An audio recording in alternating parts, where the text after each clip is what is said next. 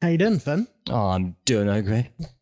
I'm I'm doing okay. How how are you doing? Well, what was that? Did- Was that just a stutter, or no, you no, just like cutting that out. It's not no, in there. no, no, But like, was that you being like, I'm so overwhelmed No, no, it was just by by how no, it was just my mouth breaking down.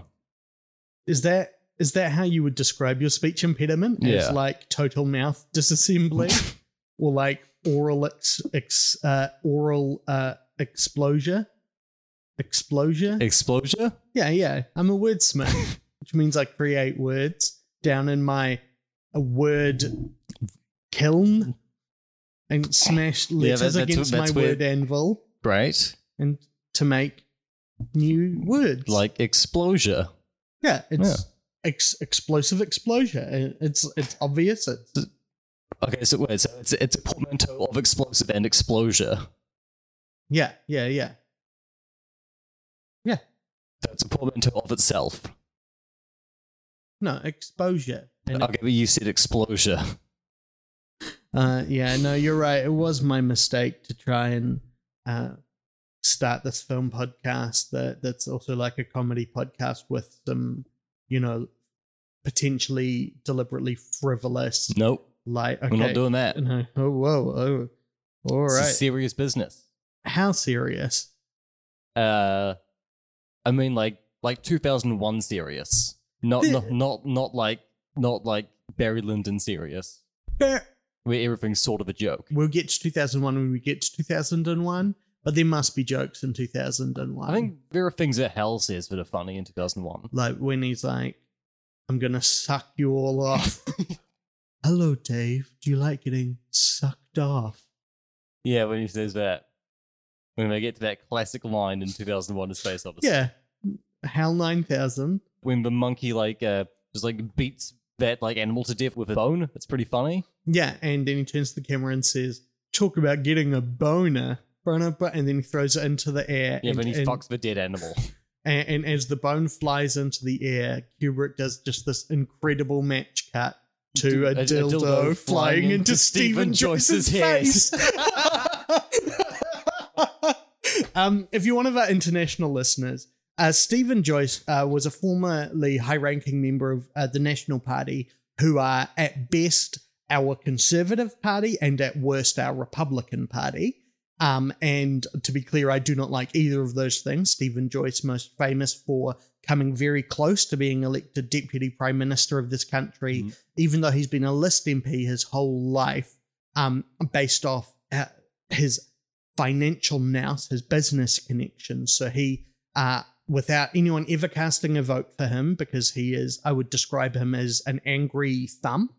uh, uh, uh, uh, almost successfully bought his way into um, uh, uh, the second most powerful person in the country, after, of course, uh, these days both Tessa Thompson and Rita Ora, I believe, from from social media. Because if you control the king, you control everything.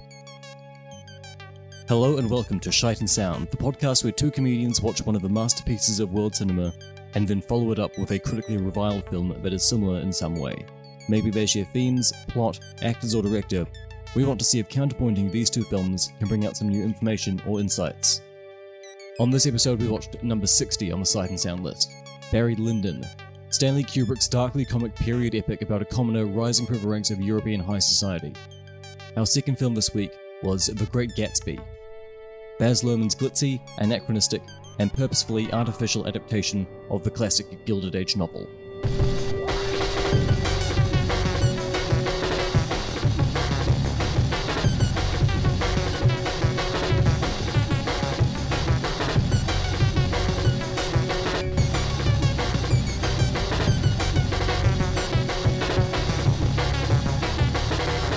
So, Finn, tell me. Yes. Uh, this is a film podcast. Obviously, it's Shite and Sound. It I'm is. Youth the Shite, And I'm Thin Sound Nicholas. uh, and we discuss all the big questions in film. Yeah. What is film? Why are those pictures moving? I'm hearing sounds, but no one around me is talking. What is the source of those? James Cameron, hot or not?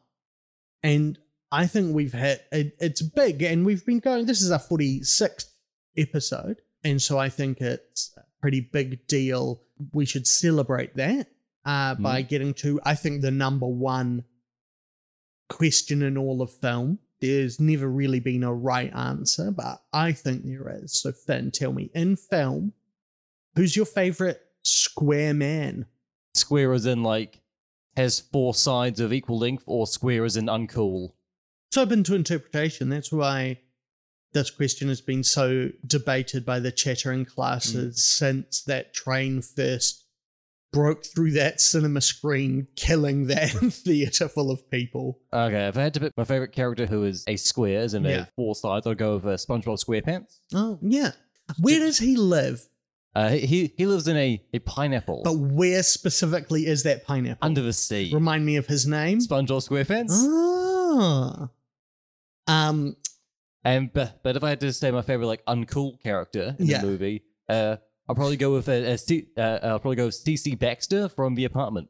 Uh, J- Jack Lemmon's character, oh, my The- favorite. a deeply uncool man. My favorite uncool character is um the volca- the living volcano from the Pixar short Lava. But Uh, my my favorite square man in cinema, and and like we we've discussed a lot, and uh, I don't want to go back over this ground, but like in in the modern sense of cinema is kind of intractable at this point because of uh, capitalism and, and American hegemony over Western culture. You can't take it apart from Mm, yeah. superheroes, so you kind of need a square man who invented superheroes. So it is obvious to me that the best square man is Stanley Cube, Cube Rick. That that was quite funny, right? Yeah. it was quite funny, and I think quite funny.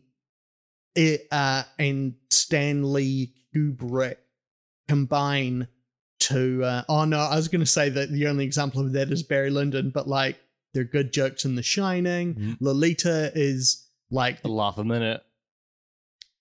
I mean, it's horror. It's like it's horrifying, Yeah. but like Peter Sellers is your third lead, you know, in that film. So Mm.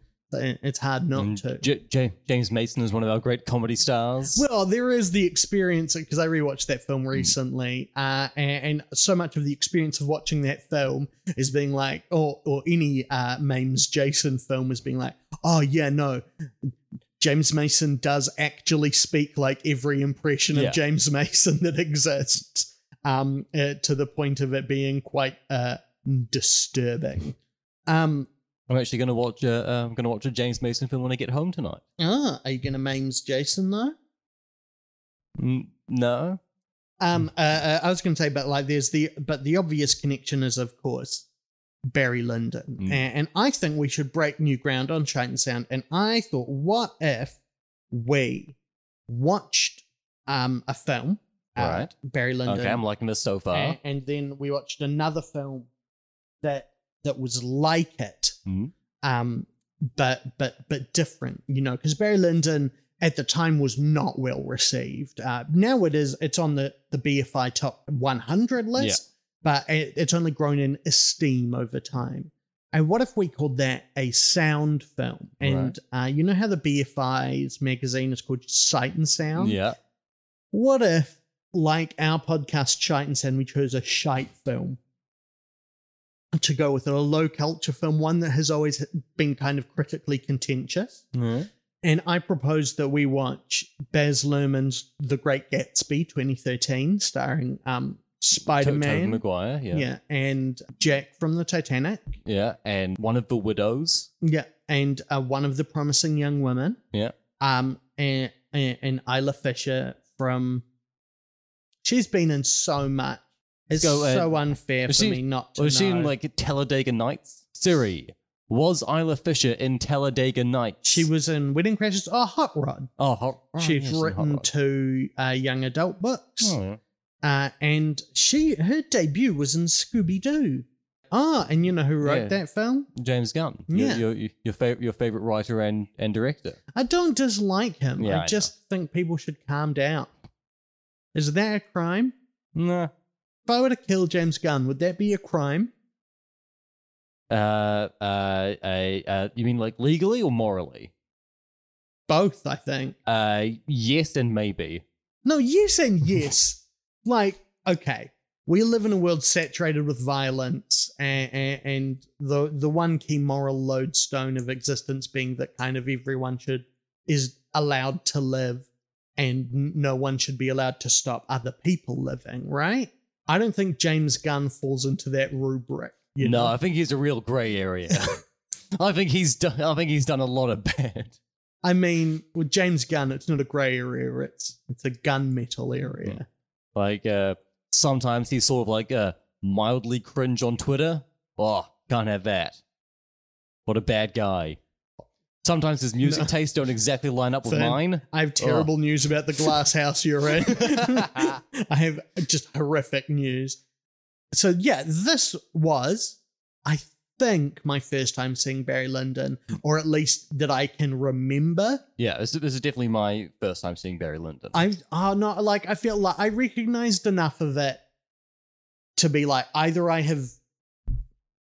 If I did, it was long when I was doing all of Kubrick. right. you yeah. know, Yeah, and I, I've been trying to fill in the gaps in my Kubrick knowledge in the days leading up to this. I watched all of his 1950s uh, short films. I watched The Day of the Fight, which is uh, which shows promise but is very boring. yeah. I watched uh, The Flying Padre, which is uh, bad. I think it's silly in a in a No, I mean- charming way. Oh, look, it's about a priest for plane.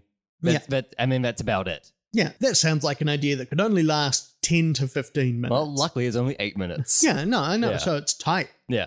Uh, and then I watched the Seafarers, which is uh, which is a 28 minute long uh, ad for a uh, uh, for the Seafarers International Union, which is actually uh, my favorite of his shorts, even though it is the most work for hire thing I've ever seen from like a from a great director. It made me really want to join this union.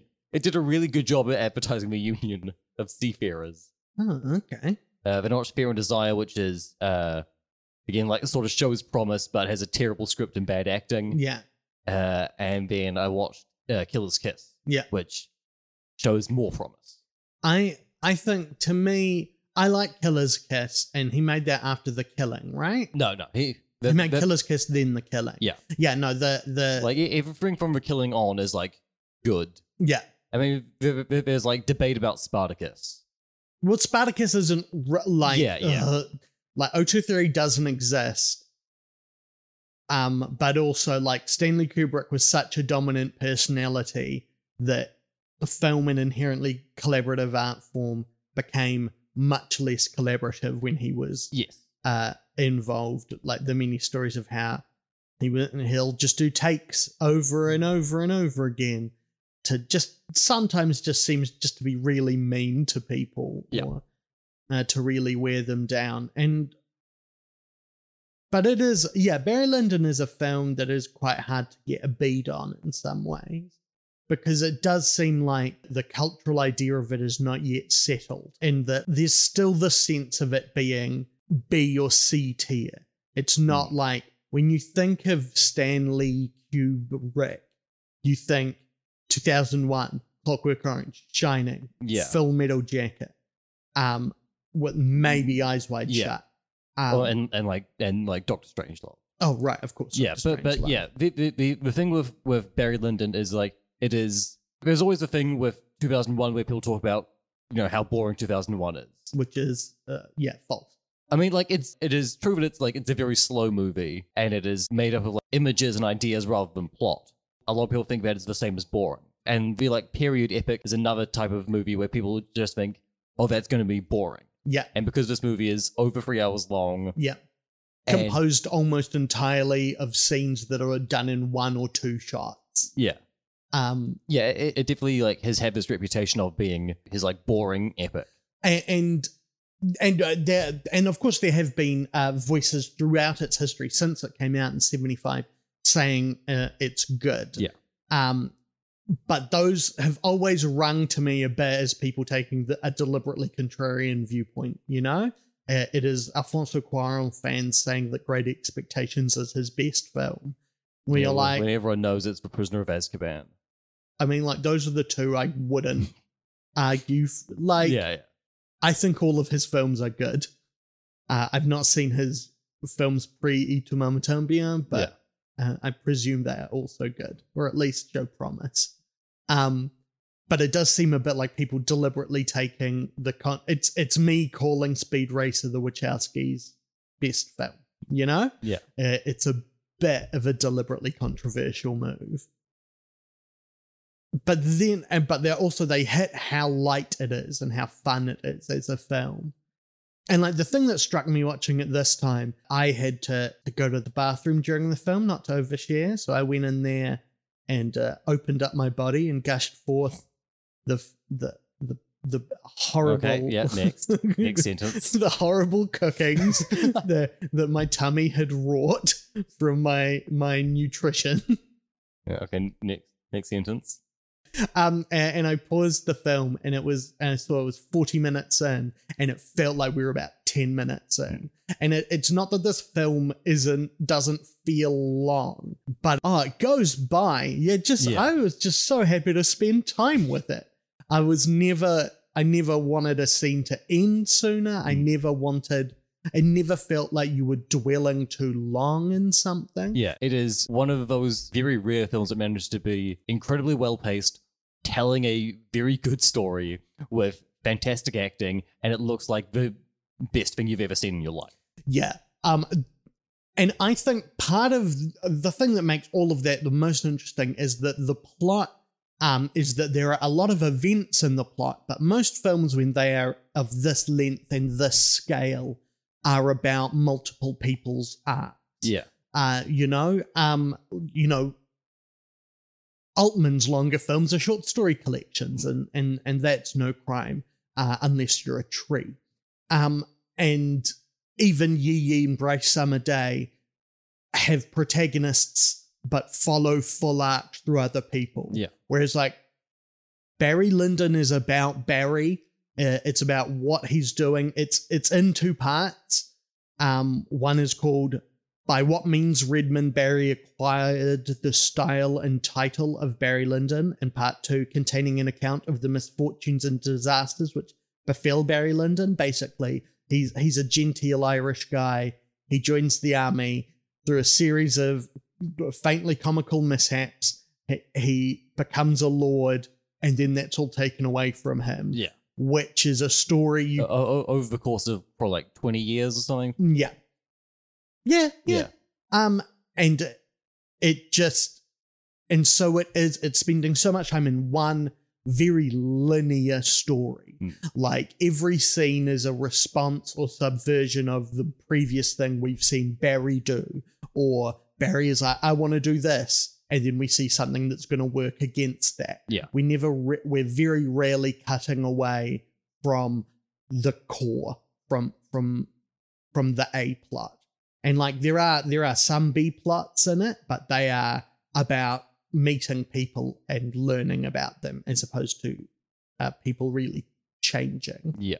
to the point where like Barry is the only person who does change in in the film. And like so much of the conflict in his life is that he has aged and grown and then meets people who he thinks will be different and they aren't. Yeah, and like when when characters are sort of like no longer useful to the plot, they just sort of fall away. yeah they just disappear um and like, Like, that, th- th- there'll be people you spend like half an hour or 40 minutes with in this movie who will just they'll be there in one scene, not there in the next, never seen again. Well, the second and third build people. Marisa Berenson is Lady Lyndon. Mm. The woman whom he marries is almost entirely in the second half, in part two. Yeah. And, and the third build, Patrick Magee, is the Chevalier du Balibari. Balibari? Yeah. Um, is almost in is like is in one shot unspeaking of the second half. yeah, he, he- he's in the last like 45 minutes. He's in like every scene in the last 45 minutes of the first half. Yeah. Yeah, and then And a- then- as, soon as soon as Barry like get gets his title, then th- th- this this character just falls away. But then again, also the crediting order on this film is a fun, interesting question because obviously Ryan O'Neal, uh, Kubrick could only get this film made if he had one of the top ten most bankable stars in it. Hmm. Um, and, and so it was you know Ryan O'Neal, Christopher Walken, or Robert Redford, Right. uh, and they went with Ryan O'Neal. Yeah, and and th- th- th- this performance has been like one of I think the major stumbling blocks for people enjoying this movie for a long time. A lot of times I've heard people talk about Barry Lyndon, like, "Oh yeah, it's good," but fucking Ryan O'Neal is terrible in it. Because I mean, he he had he had sort of a like reputation as like a pretty boy who isn't really a particularly good actor. Yeah, Like he like and his, his stuff with like Bogdanovich is like fairly light and but and like his and- biggest hit to this point was Love Story. yeah, which is a very very light film. Right? Yeah. yeah. That, that that that's like that's like a that's like a nothing film. I I don't know. I've not. What? Yeah. and yeah would from I- from, from uh yeah I, i've not seen it, but from what i know about love story it, it seems like the the like lightest and airiest of of like hollywood romance movies yeah, which is maybe a little unfair, but maybe not very unfair, if you know what I mean. yeah he had this reputation as like people want to go watch ryan o'neal because he's a fucking real hot dude but yeah he, he's he's not he's not a good actor and he's not like right for this sort of role really Yeah, that's really the impression. That's what the critical and, and public response Yeah. was. But I just don't see that. yeah I think he does a great job, and it, like think- it helps that I don't really have that much of an idea of um Ryan O'Neal. Yeah, uh, I think like at like at, at the very beginning of the film when he's supposed to be like 18 years old, Yeah, I think it it, it does it feels kind of weird then because he's clearly like 35. Yeah, But but but like it's, a, it's, a, movie. film. Yeah. yeah, yeah, and you you you fuck, you fucking get over it. I mean, he spends most of the film like the like you know the sort of correct age, or they've aged him up to look older. and, and yeah, and they've aged him up pretty well, pretty Yeah. good o- o- old aging uh, in in this here film. He's obviously top billed. Marisa Berenson and Magee are second and third billed, and then everyone else is is listed as a collective. Even though like uh, Anthony Sharp as Lord Hallam, to me is clearly the second lead of this film. Lord Hallam is his adopted son, um, no stepson through through marriage. Uh, uh, uh, Lord Lord uh, Lord Lord Bullingdon. Lord Bullingdon. Yeah, he's like way down. Oh yeah, Leon Vitali. Yeah. Yeah, yeah, yeah, yeah. Sorry. I just clicked on the wrong thing. Yeah. Yeah, no, it's, it's Leon Vitali as Lord Bullingdon, who is Yeah, to me clearly the second lead, Mm. the person who the most comes to have an arc in it. And again, even though he is only in the second half. Yeah. Um Yeah, Eh. but like, but like the the the like last hour of the film is sort of all about his relationship with with with Barry well and yeah, and, and, then how that changes both of them. Uh, and Steven Berkoff as Lord Ludd as well as kind of the driving force of a lot of the first half. Murray Melvin as as Reverend Runt, and yeah, they're all just anyway. Uh, uh, it, it was a fuck time to be an agent negotiating, but it is like the the key bit of trivia in this film is that yeah, Berenson, the second build, playing his wife for the second half, has fourteen total lines of dialogue which seems like a lot in retrospect. And part of that is is that there's a comment being made on the position of women in the world, Yeah, and, and so a lot of her work is being silent and reacting in scenes. But it is also like, I mean it's also about like how Barry the character like sidelines her in in their marriage. oh yeah, yeah, Yeah. For most of their marriage, she is like relegated to sitting in a, in a corner and signing checks for him. There's his his mum is is a factor, Yeah. um, and appears in a couple of scenes, and then there's his cousin, um, and how we meet Barry. At, at, no, like the very. This film is just so long and winding Mm. that starting any kind of scene by scene breakdown of it is a promise to ourselves to go to like five hours. Yeah, Um, but I think it is worth noting that like one of the my favorite. I think this film has an incredible opening. It's narrated throughout by Michael Hordern, Mm. um, who has a we've got a real good voice. oh yeah, he's he's if he did not make a mint out of books on tape, he is he is he's a he was just an absolute fool. Oh yeah, he was he was an RSC guy. Mm. Yeah, he was mainly a theater actor. That Oh, that makes sense. But it starts um, with this description of, of Barry Lyndon's background of, uh, and, and specifically of his father, uh, and, and which ends with the revelation that his father was shot in a duel. And this is all, and we we see throughout that narration this beautiful idyllic idyllic landscape painting shot of these two men dueling that ends with the sudden, abrupt, and comic slapstick death of Barry Lyndon's father. Yeah. So it, it manages to kind of, in one moment, capture the the the temporal scale the film was working on, the the aesthetic it's going for, and like the sense of wicked judgmental humor. Yeah. And like all three of those things are somewhat unique to this. I, I mean, obviously, 2001 has a much wider temporal scale, but the the scenes within that take place over a, you know, the the the eras within that take place over Yeah. a shorter amount of time. There are time jumps between acts in Full Metal Jacket, and you know, we don't really technically know how long The Shining is because of that bizarre twist at the end Mhm. about how he's been here the whole time. Um, no, it's like North. Uh, Jack Nicholson just wakes up in a mall and realizes he shouldn't have argued with his parents, and really he does love them. Tone and texture are the two things that Lyndon gets the most right. And like tone is that it is it it kind of is exactly your idea of a costume drama or costume epic, uh, in that mm, you know there's a lot of people around incredibly fancy tables and Yeah, incredibly there- there- fancy wigs, not eating like, lots of incredibly scenes fancy of- meals. Yeah, there, there, there are lots of scenes of like hundreds of soldiers marching into battle and getting shot and falling down one by one.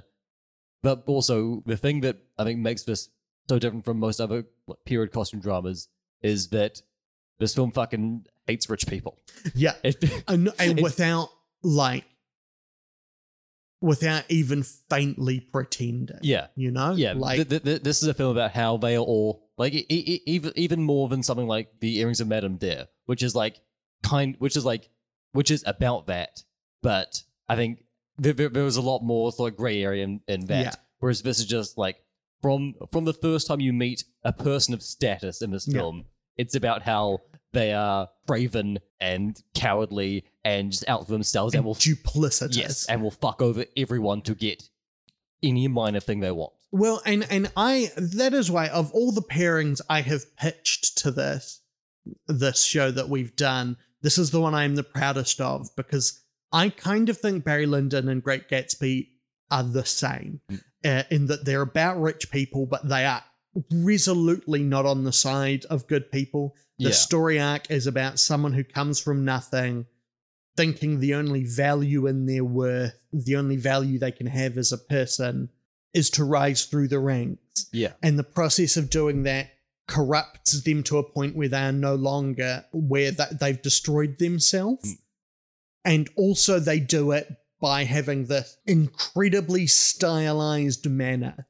They both like two very different ends of the, spectrum, but Yeah, they're like- both equally stylized. Yeah, like Barry Lyndon does it by going all out in shooting everything incredibly naturally. Yeah. There, there, there, there, there is there is no artificial light in the movie. That, that's not true. Oh, oh, yeah, but the, the, the, the like the like, Yeah, yeah. the like legend of Barry Lyndon is there Yeah. is no artificial light in the movie, and I think for the most part this film is shot either in daylight or by candlelight. for a long time, uh, the myth has continued that they did not use any electric lights Yeah. on the set of Barry Lyndon, um, which is just not true. There, there's there's documentary evidence that it's not true, but also there's like textual evidence that's Right, not yeah. true. There there there are many times where the the the the white balance of the interior and exterior light in a single shot is different, Oh, which okay. shows that you know some are tungsten balanced bulbs and some you know why is the light coming through the windows blue? But Yeah. that's not. But it it it, it the the artifice of the film is for it to look as much like you're just shooting real life as Yes. possible, and and it absolutely lands. Yeah. and but it. it uh, and that's to the end of looking like paintings, looking specifically like um, William Hogarth paintings. And, and so most scenes start on a close up and then zoom out and out and out until that until you reveal that all of the characters are in this incredibly non-naturalistic layout. Yeah, especially in the second half of the film, every scene is a bunch of rich people in a weird tableau. Yeah. and then yeah, it'll, it'll zoom out. You'll see the whole you'll see the whole tableau, and then they'll start either like arguing or trying to kill each other. Oh, yeah. Um, and and and the achievement of getting it to look so beautiful because it, it's it's so beautiful. Yeah.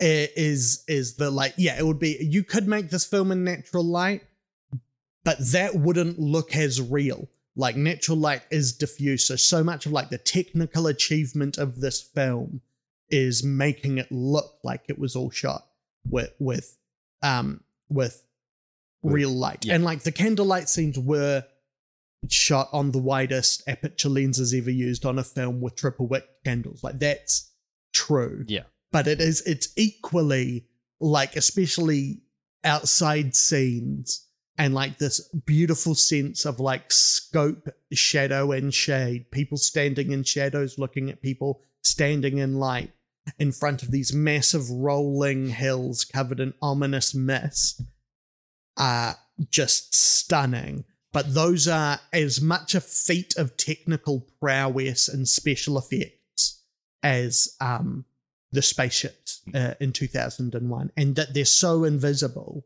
that you absolutely buy it. I only really started learning about this when I started looking into it. Mm. Like there are quite there are matte paintings in this film. Really? Yeah, yeah, Oh wow. yeah. Right, right. They were so well disguised I didn't even get to have Finn's matte painting corner. yeah. Um. Uh. And, and there's a lot of like use of very specific and very weirdly shaded ND filters, which is like kind of the original special effect, changing the amount of light hitting a point of the lens. right. So it is as artificial as, as Great Gatsby, the movie long music video, um, where there's barely a real cut in it and everything is floating or cutting or Yeah, and slow mo. and everything everything looks like it's on a green screen at all points. Yeah. and- Um, but they, I think, are working to the same end. Yeah. Which is to show that this ideal of what proper life is like, what fan life is like, is this unachievable ecstasy. Yeah. You know, this this uh, beauty beyond beauty, and that one is choosing to do that by evoking the paintings of Hogarth, and one is choosing to do that by evoking Jay Z music videos. Is are like they're doing the same thing, and they also do. Uh, with that, they they play the same game, which is when that breaks, the style stops.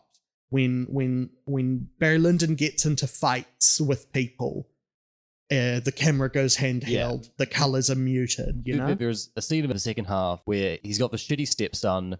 Uh, uh, he's got the shitty stepson who's called Lord uh, Lord, Lord Bullingdon, who is yeah, he sucks. yeah, he, he's he's been like raised from birth to believe like since he was like nine years old. Yeah, he, he's only been addressed as Lord Bullingdon, even, even by even by his mother, and and so he's just been like raised to believe that he is of better stock than everyone else. He rightfully holds a place that other people do not deserve. even his parents, when he is like five, refer to him as Lord. Yeah. like and not in.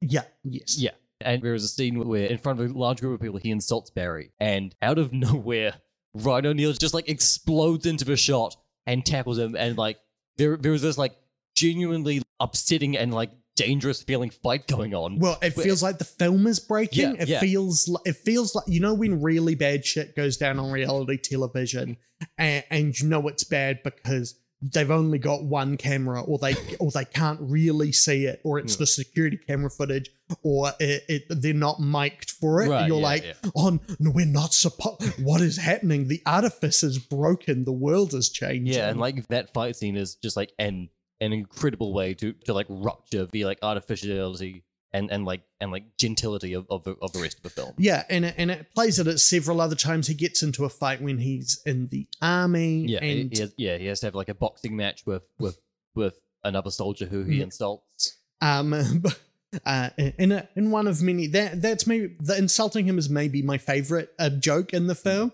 which is like I want to insult this guy. He asks his friend, "What should he say?" Just like, "Oh, his wife's sleeping around," and he's like, "Oh well, uh, you call me bad for being Irish, but uh, your wife calls me good in bed, and she's got scabies." And I know this for I've counted the scabies upon my lap. That is not at all what any is No. said, but it is it's like that. Yeah, It is it is um I think it's also my favorite boxing scene in a, in a Kubrick film. There's also one in Day of Day of a Fight and one in Killer's Kiss. Because the main characters of both of those are both boxers. uh I do think that Oh, no fighting in the war room. Oh yeah, th- th- there's there's some shoving in that bit. Yeah, and I would say that I've always thought Well, you know what? In in in diplomatic terms, there's a lot of boxing in that film. I've always thought that that uh, you know I look at boxing and and I think that looks very easy to me. It also looks like an absolutely sane sport to continue to promote. You know, uh, let's go watch some ritualized attempted murder Yeah. where the best outcome, where victory is caused by hitting someone so hard their brain shuts down. And I've thought the re- the hack for that, if only they would think of this. If I was a boxer, I would just simply shove people. I'd just shove them over and over. And actually, do you know there's not a rule? And I've I feel bad for saying this, but because I'm doing a charity boxing fight later, there's no rule against using conventional weapons. Oh, you, you've been reading up on the Marquess of Queensberry rules. Oh yeah, yeah, Yeah. yeah. And so in inside one glove, I'll obviously have um my Wolverine from X Men claws ready to Yeah. to bust through and scratch him up right and good. And in the other one, just just a gun. Well, so I think I think you're safe with a gun, but I would I would call Wolverine claws an unconventional weapon, quite frankly. No, I feel like there's a lot of Wolverine content out there, and and sure, you're- but the entire appeal of Wolverine is his novelty. yeah, but that was true when we first met him. But, But- but now we're old friends. Well, yeah, now we all know Wolverine, and I think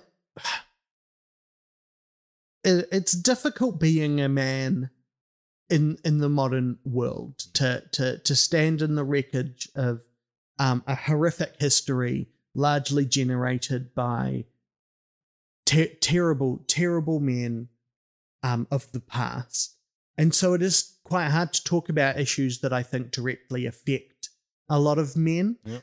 um, because we are still so trained to keep things quiet and there might be something wrong or broken about us. And so I, I want to come out and say that I'm one of the many, many men in the world who has three adamantium blades in their arm.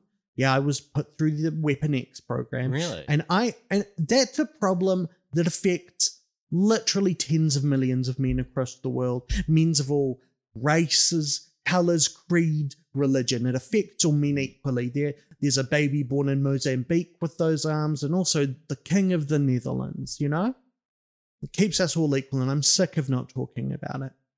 And that's how I'm going to win a boxing match. Yeah.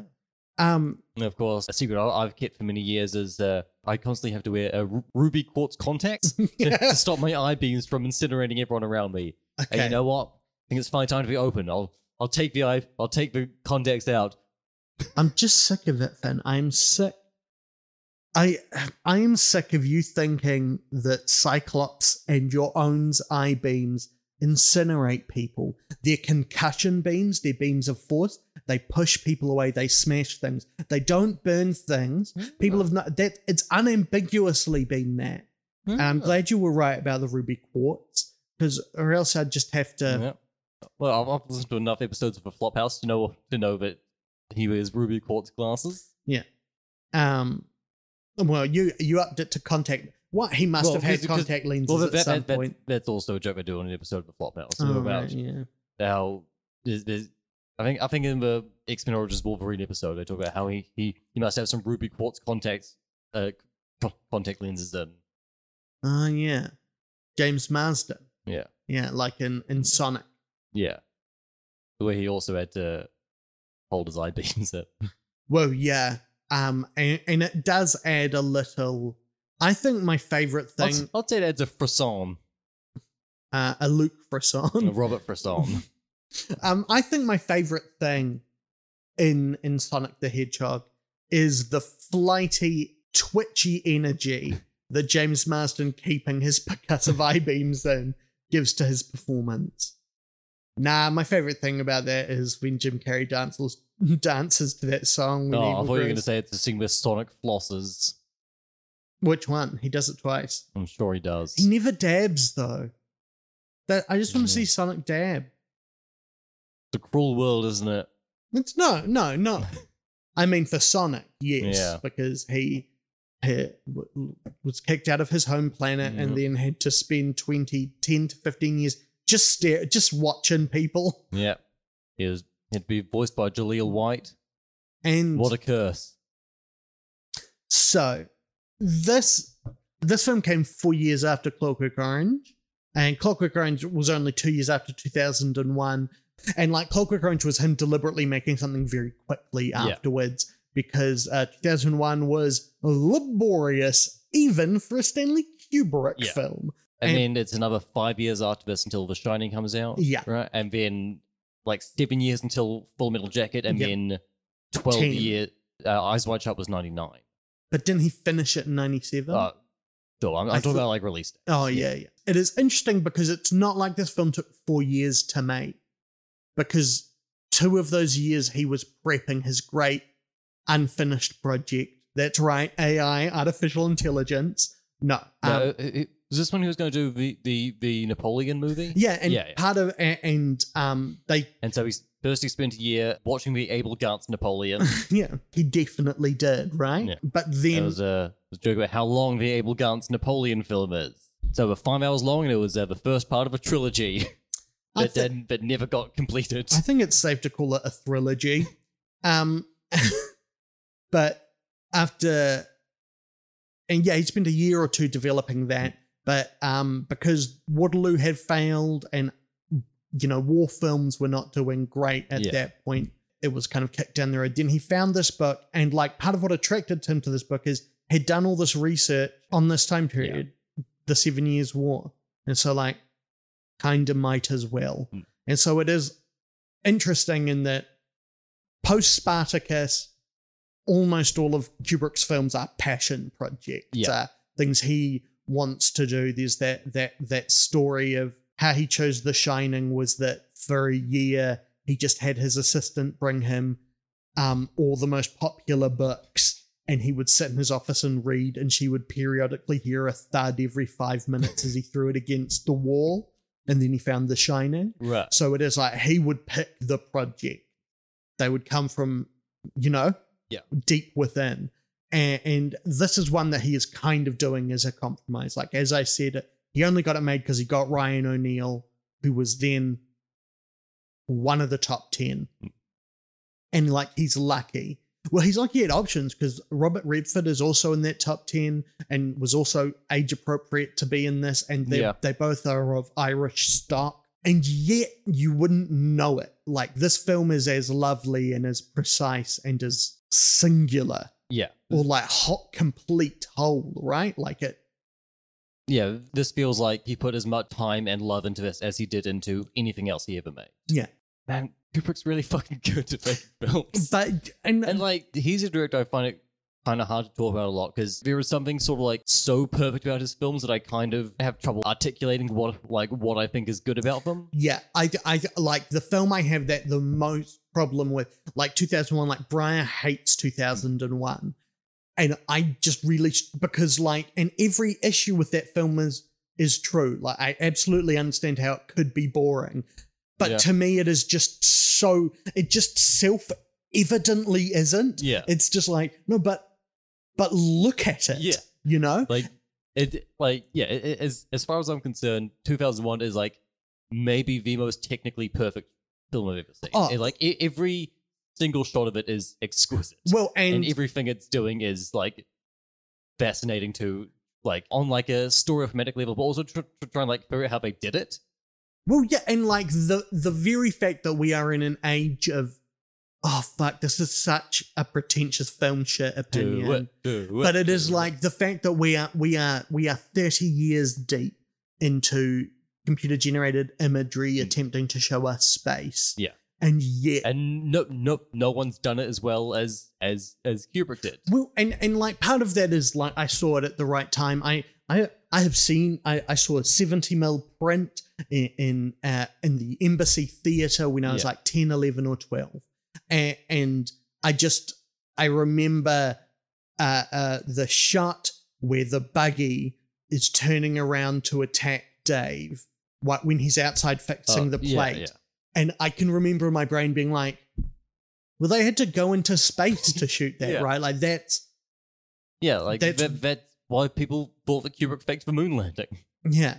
When when it wasn't Kubrick, it, It was, was, me. Oh, okay. How'd you do it? Uh, in about 25 years, I'm going to invent a time machine. Yeah. I'm going to go back in time. Yeah. And I'm going to bring people forward into the future Yeah. when we when we do have the capacity to go to the moon. Yeah. And then we're going to do it, and then we'll take them back. So it's like it's sort of not faked, but like And, and are you cheating a bit. using the original footage as a reference as to how to fake it? yes, so you're so who created that footage? exactly right. No, Crazy. no, no, no. You're the you're the No, you no, know, no, no, it's no. just one of the, it's just one of the great mysteries of life. I'm not gonna allow you to come on here and make such a revelation and not back it up. How how did you deal with the light diffusion? Because there's no uh, in in the footage we have from the moon, the shadows are so parallel, and that could only be created by the sun. Did you just create a sun? Well, I went went to the moon to shoot it. Oh, so you did. So it's not faked. It's just from the future. Well, so and is it Neil Armstrong and Buzz Aldrin? yeah. Oh, okay. So you didn't So- fake it. So I, I went as I, as I said in the future. I'm going to go back in time and get Buzz Aldrin and Neil Armstrong and bring them further into the future where we have the technology to actually go into space, which we didn't have back then. We're going to shoot it on the moon, then take them back and make everyone think that they went to space again, which they didn't because they couldn't, but they will in the future. Huh. It's And- it's simple, really. yes. Simple is the descriptor I would use. Yeah. Blood simple. Oh, good film. Yeah. Oh no, the Coen brothers, they faked the moon landing. Yeah, they. That's they- why Frances McDormand doesn't show up for the first 30 minutes. Yeah. My favorite Kubrick, and the one I'm the Kubrick I would have at this position. Because I want to be clear, to slightly jump maybe 10 minutes ahead. Yeah. Barry Lyndon, sound as shit. Yeah. If you've not seen Barry Lyndon, watch fucking Barry Lyndon. It's great. It flies by. It's good fun. It looks beautiful. All the acting is great. The story is interesting, complicated, but also really easy to follow. Yeah. It does everything you want from a historical epic in like a really in like a really smart and good way. It does everything you want from a historical epic while also being aware that historical epic. It, Yeah, it always remains character focused. It never falls into just like empty spectacle for the Yeah. sake of spectacle. Like, yeah, well, and like obviously its aesthetics have influenced a lot of costume drama going forward. Yeah. But it is just interesting that like the holistic whole, the juxtaposition of of that against such a, a morally ambiguous story where you are like distinctly not like this is a story you observe. You're never really and like you follow and understand and are interested in Barry, but you're never supposed to be uh, on his side. Yeah. And that combined with the aesthetics is really interesting. And I think the only I'm not deep into costume drama. I really worry that I'm about to say, like, costume drama, people are going to be like, oh no, there's this whole subgenre. Check it out, you know? Is that I think the thing closest to it in a lot of ways, while still being really different, is The Favorite, which is another film Yeah, I yeah. really rate. And, and like, The Favorite makes a bunch of very different but equally artificial Yeah. um, aesthetic decisions. and the favorite is also at the top of my Letterboxd list of films you should watch instead of Cruella. Oh yeah, check it out. Follow Finn on Letterboxd, uh, and follow me, Yeah. uh, on Letterboxd. And we should start one for the show. Yeah, I think.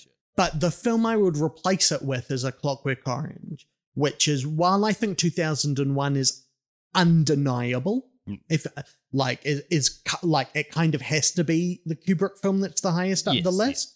Look at it is that what I love about A Clockwork Orange is that A Clockwork Orange is yeah after uh, kill, nearly killing himself and Doug Trumbull and everyone else working on on 2001 he was like okay the next thing I have to do has to be as simple as fucking possible Right. I'll just find a book I'll just adapt it um small cast few locations and, yeah. and Malcolm McDowell. yeah.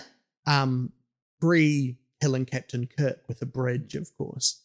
But also very deliberately, like the camera setup and lighting pack he chose uh, were basically the same or adjacent to as what film students have. So he Oh, okay. had, you know, 10 lights or so, one 35 mil camera as opposed to a 16 mil camera, but like three or four lenses, most and mostly use one really wide one Right. and he just like he made that film like a tiny film, but like he was still Stanley Kubrick, so they still shot it over half a year. And Yeah. Barry Lyndon they shot in eight months, which seems short. Um, and, and but but this is this is well into his time of shooting fifty to sixty to eighty takes in in that way that is boiled down, but which I think most of the time is about like you know, we're only going to be here for one day, but the film will be around forever, so we might as well at least get it right. Yeah. A- And, Yeah, and and in this because, because like so much of it is outside in natural light. If like the clouds move a bit or the Yeah. sun moves a bit, you know, I've never got to fucking take it again. yeah, there, um, uh, oh yeah, no, there must have been so much fucking waiting on this film. Yeah.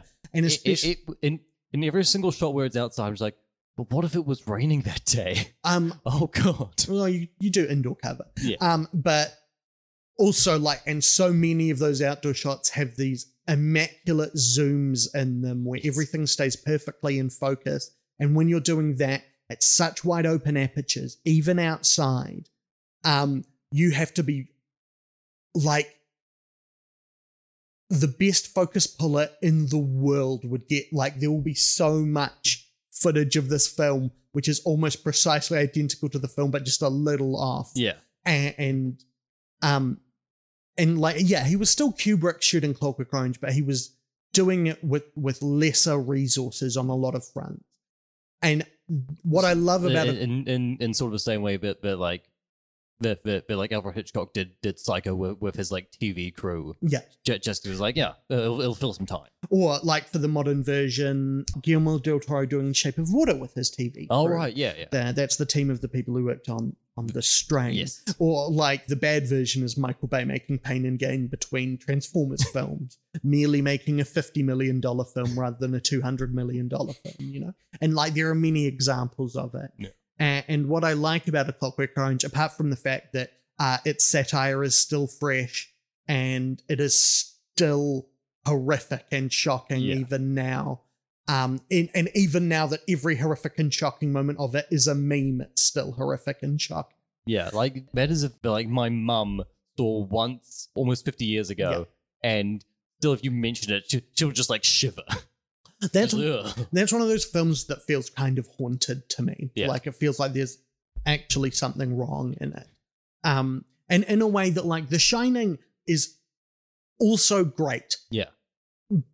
But the images in it that are memes are no longer, you know, Yeah. like it is. It's it's a film that you can't see for the first time again in a way. And yeah, like yeah, I, I've seen The Shining like like one and a half times now, and like it is incredible and immaculate. But yeah, I I- I don't I don't particularly find it scary at any point. Are you counting the half time as um, Ready Player One or Doctor Sleep? Uh, I've I've still not seen Doctor. No, Good. Yeah, no, I've, I've no. I like my I, Mister's Robot and my Doctor's Sleep. Yeah. No, I, I, I- I, I saw like the, the like last half of of The Shining on on Sky Movies once when I was like fourteen, and I thought it was terrible because Shelley Duvall was overacting. I mean, I saw the whole movie again when I was like twenty. I was like, oh no, I'm actually I was wrong about that. Oh, this movie's yeah. incredible. Fuck, Shelley Duvall in that film Yeah. is fuck Yeah, Like, Jesus. Uh, she's so oh, she's so good. I don't think it took a hundred takes to get a performance that good, Stan. yeah, I, I, and, and that's what I, and- and I think as much sound, sound Barry Lyndon, yes, also this is a guy showing off. There is, there's a sense of, I said to you during it, it is almost unfair to every other film yeah, to make a film this good looking. yeah. It, And- it, it, it's like how I feel about all other musicals while watching Singing in the Rain. I'm just like, no, like leave something for the others. Yeah. Um and but also there's like I think like perfectionism is is a is an interesting thing, right? Yeah. Uh, and and and and, and slowly drove Kubrick insane and killed him in, in a lot of ways. Um and I just don't like it's not that this film is airless. Like part of his Kubrick's perfectionism is that he knows how to make things always seem organic. Yeah, He's not that's that is the as much as Fincher wants to be Kubrick, like Fincher's problem is that he gets things so perfect that they feel artificial. Yeah. So yeah, out of sight and sound, what do you think? I mean, it's it's it's down it's down to sound sound. as hell. Yeah, it's Yeah. so, and and it is just like the fact that it's not one of my top three Kubricks is you know this is only a film I think is five star excellent as opposed to one of the three most masterpieces. Yeah. But yeah, And it, we'll, we'll we'll we'll get to our Kubrick rankings when we, when we do 2001. yeah, or and when we go back and do because there are a couple earlier on the list. Yeah, yeah, yeah, surely. Um, and I, I, oh yeah, no, it's just the point of that. I think Kubrick films are, are easy to praise, and you should kind of disengage that from Stanley Kubrick. Uh, Yeah. Is the point? uh, Is that I think Stanley Kubrick. And it's the same thing that annoys me about people um, copying David Bowie's uh, Ziggy Stardust makeup, which is um, Ziggy Stardust uh, or uh, how almost every podcast today is in some way either an impression of Ricky Gervais's podcast or an impression of my brother, my brother, and me. Mm. You know? Yeah, Doing which, goofs. which, which, which one are we doing? Ah, I mean, you shouldn't have to ask, should you, Karl No. Pilkington? No, but yeah, you we, know, we, we just need to have a third person to mock. and Just then we doing- can be both of those shows. yeah, just being, you know, doing, being, and, and is that all really successful, all I think, like all the major artists that that people love to replicate have almost all become who they are through um not replicating other people's work. Well, no, like not Yeah. yeah, ac- Not not not like openly replicating other people's. Work. Well, eh, well, combining their tastes in a unique way. Yeah, and, and I think part of that comes down to process and like the thing about like like Eyes Wide Shut is. Uh, uh, should a film take a, a film that's under three hours take 18 months to shoot on the face of it no but that film like watching it it kind of ha- like it kind of has to be like hmm. it kind of works and the problem is is that no one can like David Fincher can't make Stanley Kubrick films because he's not Stanley Kubrick. Yeah. And so working in such a similar way that's so clearly inspired is I think throttling himself, you know? And Yeah. like same with Welles and Mank. Um, which is to say Welles' influence on Mank. Yes, I'm yeah. not saying Orson Welles rose from the dead and directed Mank. like what if he did? We're both big fans of this film. Yes. Oh, like this is a film where I'm like, I cannot wait for the inevitable two hundred dollar 4K box set of Kubrick films. Yeah, and to you know own a 4K TV and just s- stare at every just just just destroy a week of my life. Yeah, and just get real blazed and lose myself in this film. And I presume by then you'll be more open. you know, and like if you don't, that's fine. You'll just be having less fun. Um, but I and there and there are people who don't enjoy it that much. Mm. Would you be interested in hearing a half star review? Yeah, oh, no, I'd, I'd love to hear what a what a fool thinks about this movie. Okay. I I mean I, shit, so I'm reading ahead. There's just some good phraseology. So yeah, um uh I love Lucy. Uh uh on, why don't you marry her? I mean that But um, because marriage is a ritual about owning people and that that's innately a bad thing. well, she's also already married to Desi on yeah. and uh, and dead. Yeah. No, no, she she's back to life. Oh yeah, In in Nicole Kidman, right? and and also Gillian Anderson. In in in American Gods, there's a scene where Oh, Gillian yeah, Anderson does is Lucille Ball. and uh, Kathryn Hahn and uh, Elizabeth Olsen in WandaVision. Oh, of course. You'd like those early episodes. I'm sure I would. so what? Like, But- but- why deny 'cause I've- yourself pleasure? I was spending the entire time thinking, I know this is going to turn into regular Marvel shit. Yeah, But no, I, I just don't want to watch anything that that that they make. how dare you? Um, but you'll never finish your run. You'll never graduate from Florence University then. Yeah. Um, anyway, I Love Lucy. This half star review reads I would like to say before I pass my judgment on this film that cinema is a storytelling medium. Lynch fans and cinematographers seem to forget this all too often. Okay. Uh. Uh. Already. Uh. I disagree with that. Yeah, right? I don't. I don't think cinema is necessarily a storytelling medium. oh, okay, that's not the bit you disagree. I I mean. I mean. I. I also disagree with the idea that Lynch doesn't tell stories. and that cinematographers Yeah. forget it. Like I But but but, but like. uh, And so I, I disagree with every part of entertainment. Yeah, I I think uh, I I think cinema is commonly enough because the, majority of cinema is Yeah. storytelling. I think that's a generalization I'd allow, but I don't disagree with the spirit. Of Also, I disagree with uh, what this person is going to say, which is that Barry Lyndon doesn't tell a story. I'm I'm guessing. It is the job of a filmmaker to tell a story, not just to present the audience with a pretty picture or clever spectacle.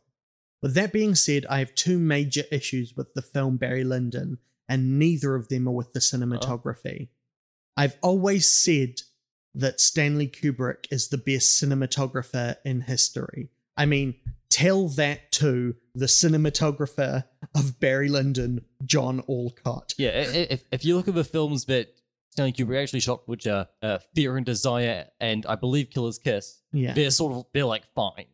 They're they're, they're like perfectly competently shot for being low budget films. Yeah, but those are clearly cases of someone.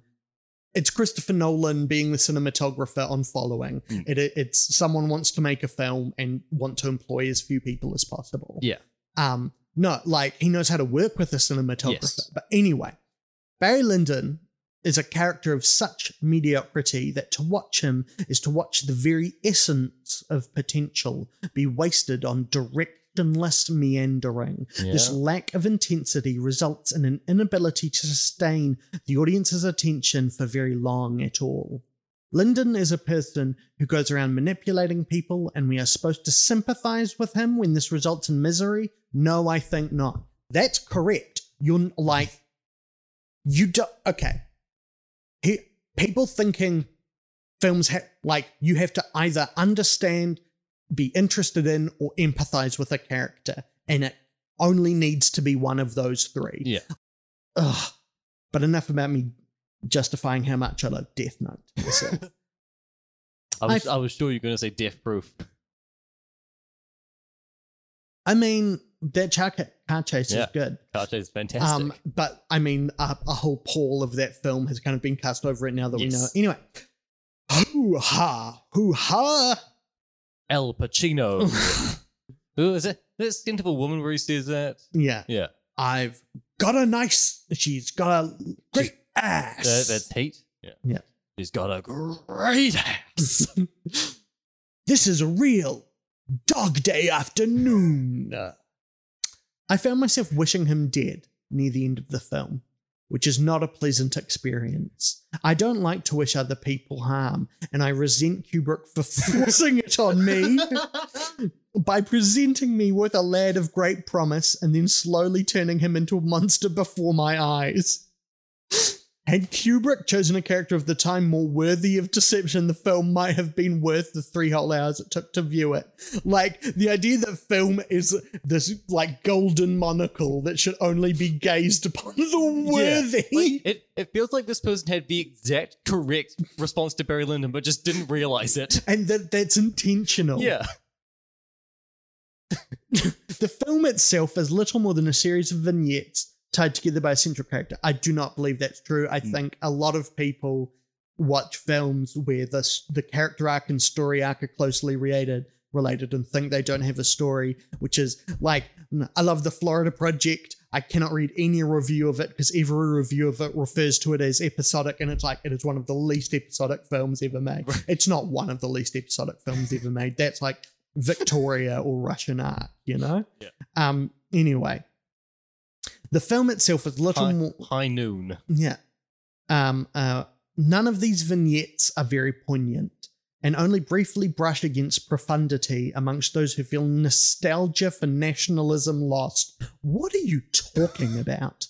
And as I find myself. this is a film about a character who constantly changes their nationality. Like, is constantly joining different armies. Is constantly abandoning their country with, with, with like whenever whenever it suits their purpose. um, Okay.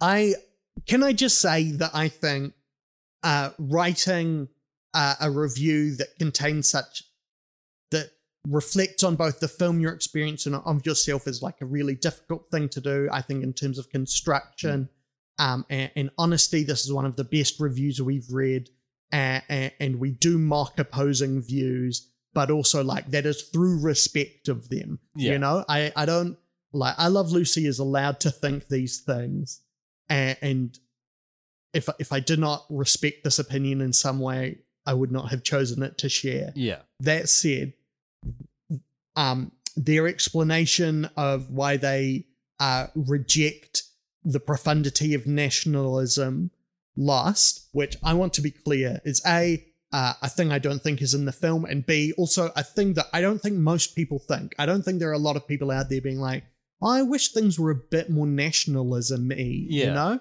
Um, but their their explanation of why they feel that way is one of the most batshit statements I've ever heard. That I also kind of fundamentally agree with. It just seems insane to write this down. Um, but I also want to be clear. Uh, I love Lucy. You are absolutely allowed to like, Yeah, it's a- yeah, you know, I just don't. Anyway, as I find myself in love with the whole earth, not just the part where I spend the first few years of my life, I simply could not relate. and I find anyone who can to be silly and childish.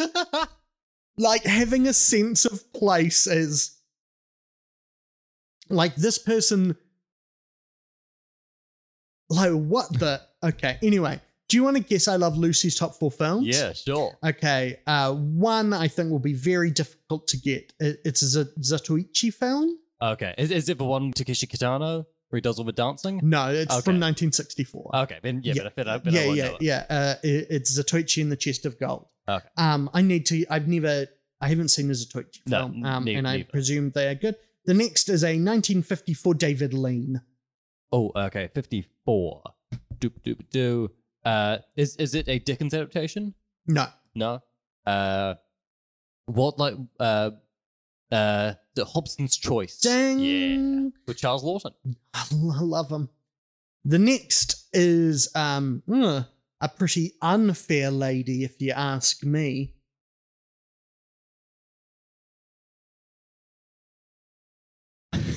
or pre-fair lady.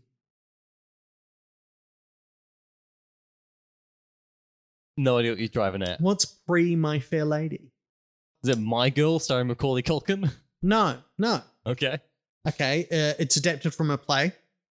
Uh, directed by Leslie Howard and Anthony Asquith, 1938. You know this cast. You know David Tree.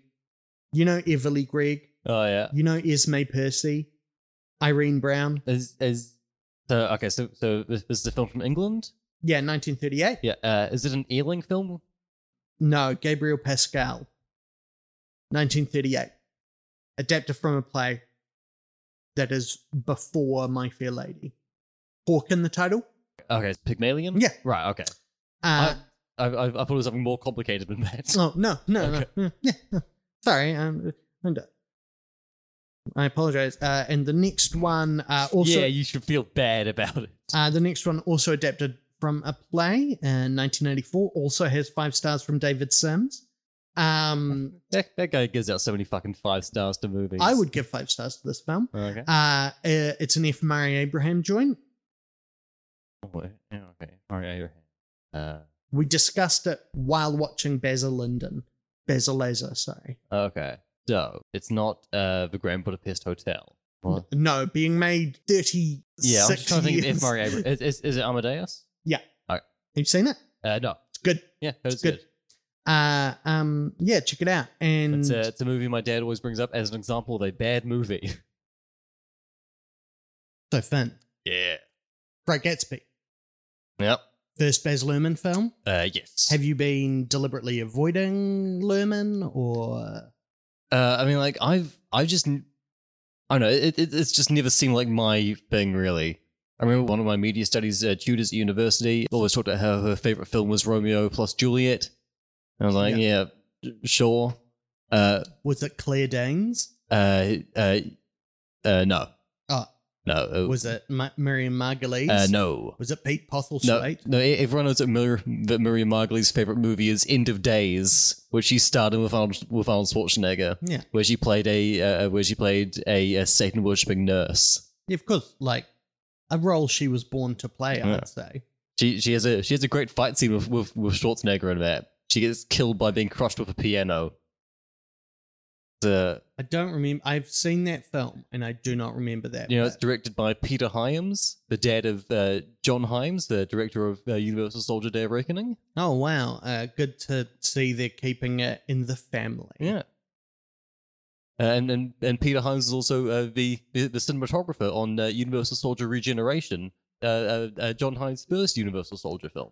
So did That's right. This is no longer about Baz Luhrmann. Yeah. It's about the Hyamses. so did was that that tutor's decision did it factor in have you have you just not watched them or have you chosen not to seen Baz Luhrmann? they just didn't seem like things that I would enjoy particularly, and so I didn't pursue them. And they're like only movies of his that have come out while I've been a functioning person. Yeah. Uh, Australia, and Moulin Rouge, and The Great Gatsby, Yeah. and none of those seemed interesting to me as uh, like a as like an eight year old or a or like a fifteen year old.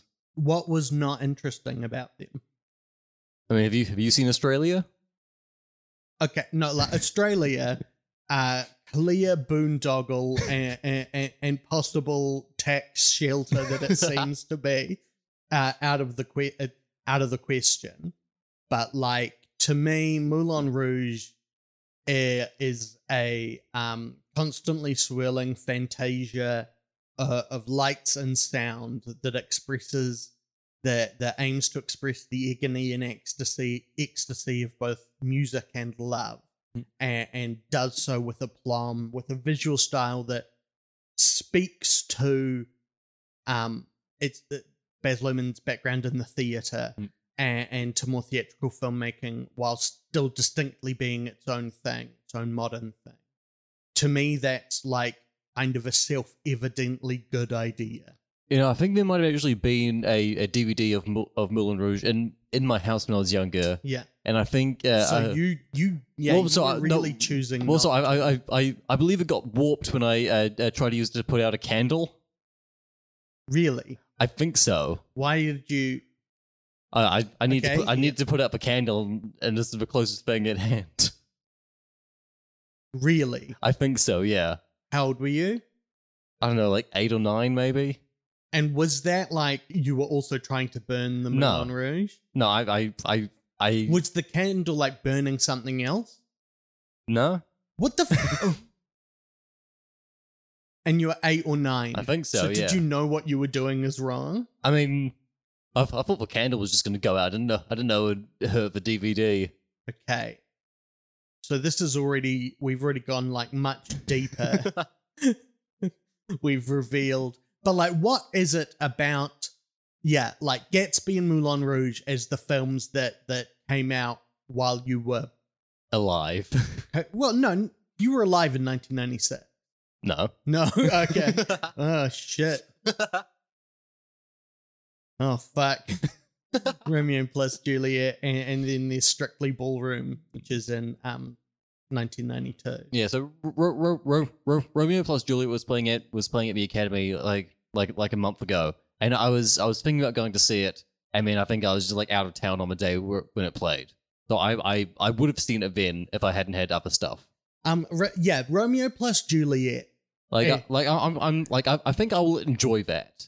Yeah, Yeah, it is, and that's a film that I am in a position of having absolutely no distance or objectivity Mm. on because it, like it came out when I was 10 Mm. and within my like pretentious leftist bubble uh, of of art schools like the fact that both like when I was taught Shakespeare and like performance in both the in, both primary school and high school we were shown Baz Luhrmann's Romeo. Yeah. and Juliet like the soundtrack for Romeo and Juliet is incredibly formative to me like th- almost very likely the reason I love Radiohead is because of the song they wrote for it. Uh, I, I assume it's also the reason that you love Harold Perrineau. Yeah, I mean that Mhm. that's true. Uh, it, it it's it, it was like the first time I met Hawthorne Yeah. and also like within those fields, like I saw a lot of stage challenges with Right, number yeah, one yeah. crush in them. Like it is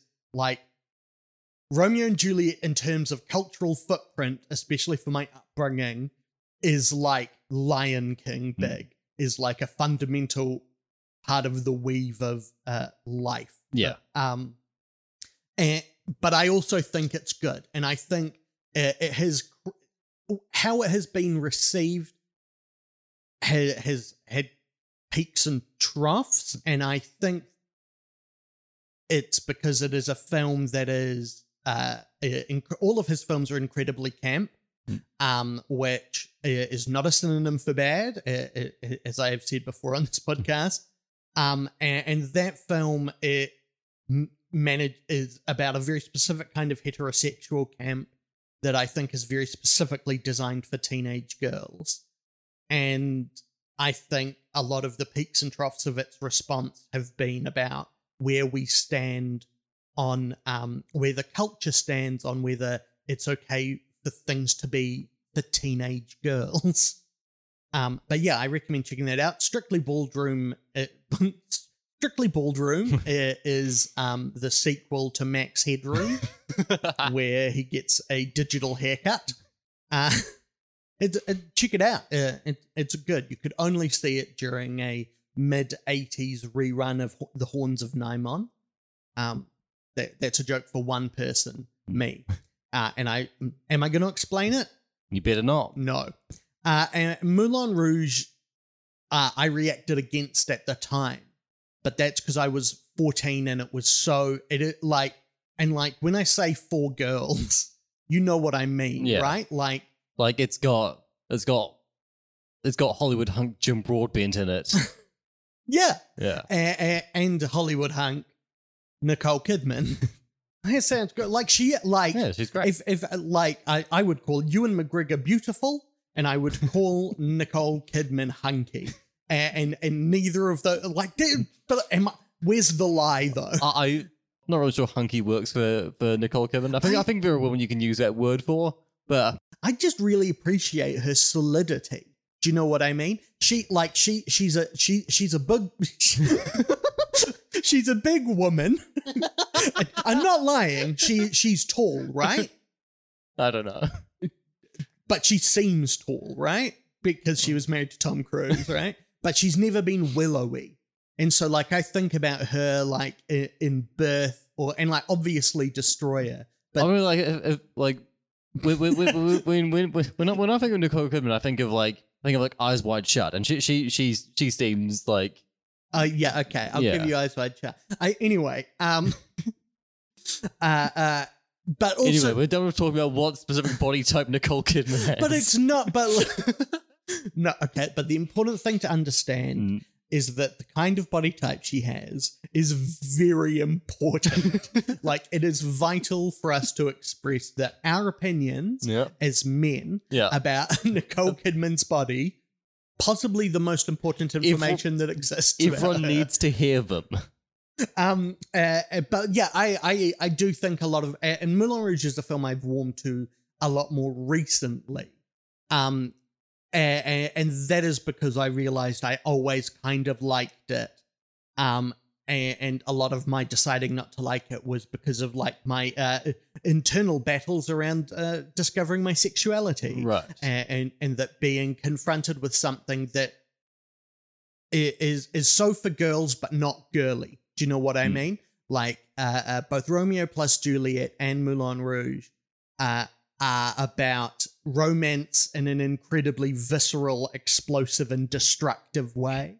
It, it they're heterosexual camp because it is almost like the violence of affection, um, and, and the simulacra around it. No, it's it is it is those things, um, and, and, and finding an appeal in that made me worry about myself about things I didn't needn't have worried about, um, and, and Gatsby, and I just think it is like whether you think they are good or bad, and I, I have not seen Australia and I have not seen the Get Down. Mm. I really I, I keep meaning to get to the Get Down. I have not seen Australia. Yeah. And I like I will at some point, but I'm not like raring for it. Yeah. But all of his other films that I've seen, are in James Moulin Rouge and Gatsby being the special three. Uh so all of them but Ballroom, which is like fine, but it's a first film. It's him working. This is this is a man whose style Yeah, it's- it's- it's requires his- resource. It's his clerks. like yeah, it kind of is. It, Yep. it, it, in fact kind of is. Damn it. uh, uh, uh, uh, I mean, in in none of the ways that tangibly Yeah, matter, yeah. you know. Um, but is that it, they? was, it was shot. It was shot all night for day in a in a convenience store. yeah, and the reason it's in black and white so they didn't have to um, match indoor and outdoor color temperature, and um, if if you made it now, it would be roundly marked. Yeah. I just my thing about Kevin Smith is I went through a long period of really loving him and Yeah. really being into his work. And Same. I and I, and I think the work that I love I I think there is a lot of real Okay, Clerks is it Clerks is Clerks. But like and, and much fewer people were making films at that point. So the barrier to entry was lower. And like, would you succeed if you made a Clerks now? No. But like, there are other films from the Clerks era that are like Clerks, but not as good and Yeah. fail. Like, if you look at the other View Askew films that he funded his friends to make, like Drawing Flies. Okay. I, Like- I do. I do not know about. Oh yeah, no, they're they're literally like the other guys who worked in the video shop. Right. Once he had money from Clerks or Chasing Amy or Dogma, he gave them money, and like Drawing Flies has Jason Lee in it, Mm.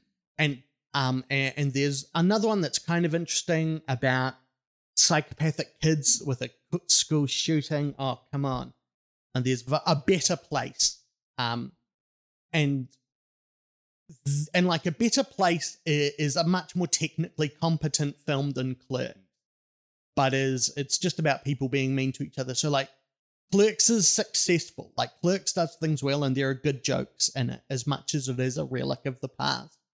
I enjoy Mallrats. I think Chasing Amy is like has genuinely interesting and complex things to say. Yeah, Don't- I I really loved Chasing Amy when I was a teenager, and I'm so I, I feel so scared to revisit it because But like, yeah, I think Chasing Amy is a great like entry point into faintly indie film. Like Yeah. Chasing Amy was the first thing I saw on Criterion. Right. And is it my favorite thing that's on Criterion? No. Is it my least favorite? By far and away, no. Mm. But like it taught me about that kind of mood of film and pace of film. Jay and Silent Bob Strike Back, because I'm a fan I like. Yeah. And Clerks too, I think, has like it's hard to be mad at Rosario Dawson and a film that is like, nah, fuck it. This will just end with a donkey sex scene, you know?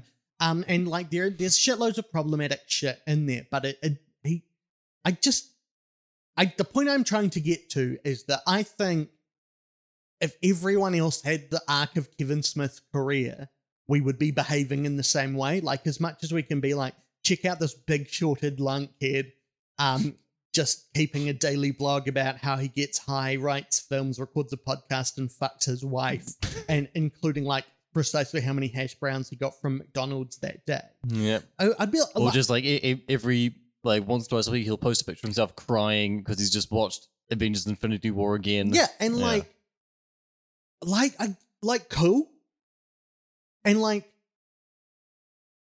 and like his like fucking Jersey Girl is not i- is not the apocalyptically bad film people think it is, but it's not good. No, but it, it's perfectly watchable for Yeah. the most part. It's got George Carlin in it. Yeah. He's nice. He's- and like it it's it- it's fun and charming Mm. um and, and Zack and Miri is i've only seen it once but is i think might secretly be great everything after that is very much him kind of fucking around and finding out yeah. and including in that like I haven't seen Red State, but, but people like Red State. i don't know i have seen a lot but not all of red Mm. state and red state really has the vibe of like i've heard of horror films yeah. Um, Michael Park has the lead is really Hmm. good.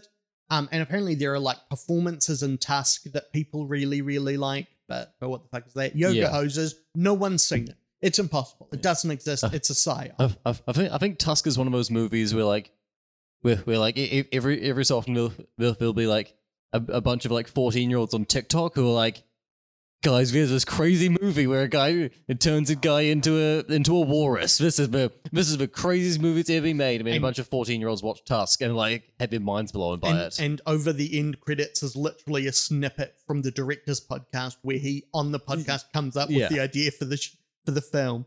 Um, but like all of those good Kevin Smith films, like they go down smooth. They Yeah. are fun to watch.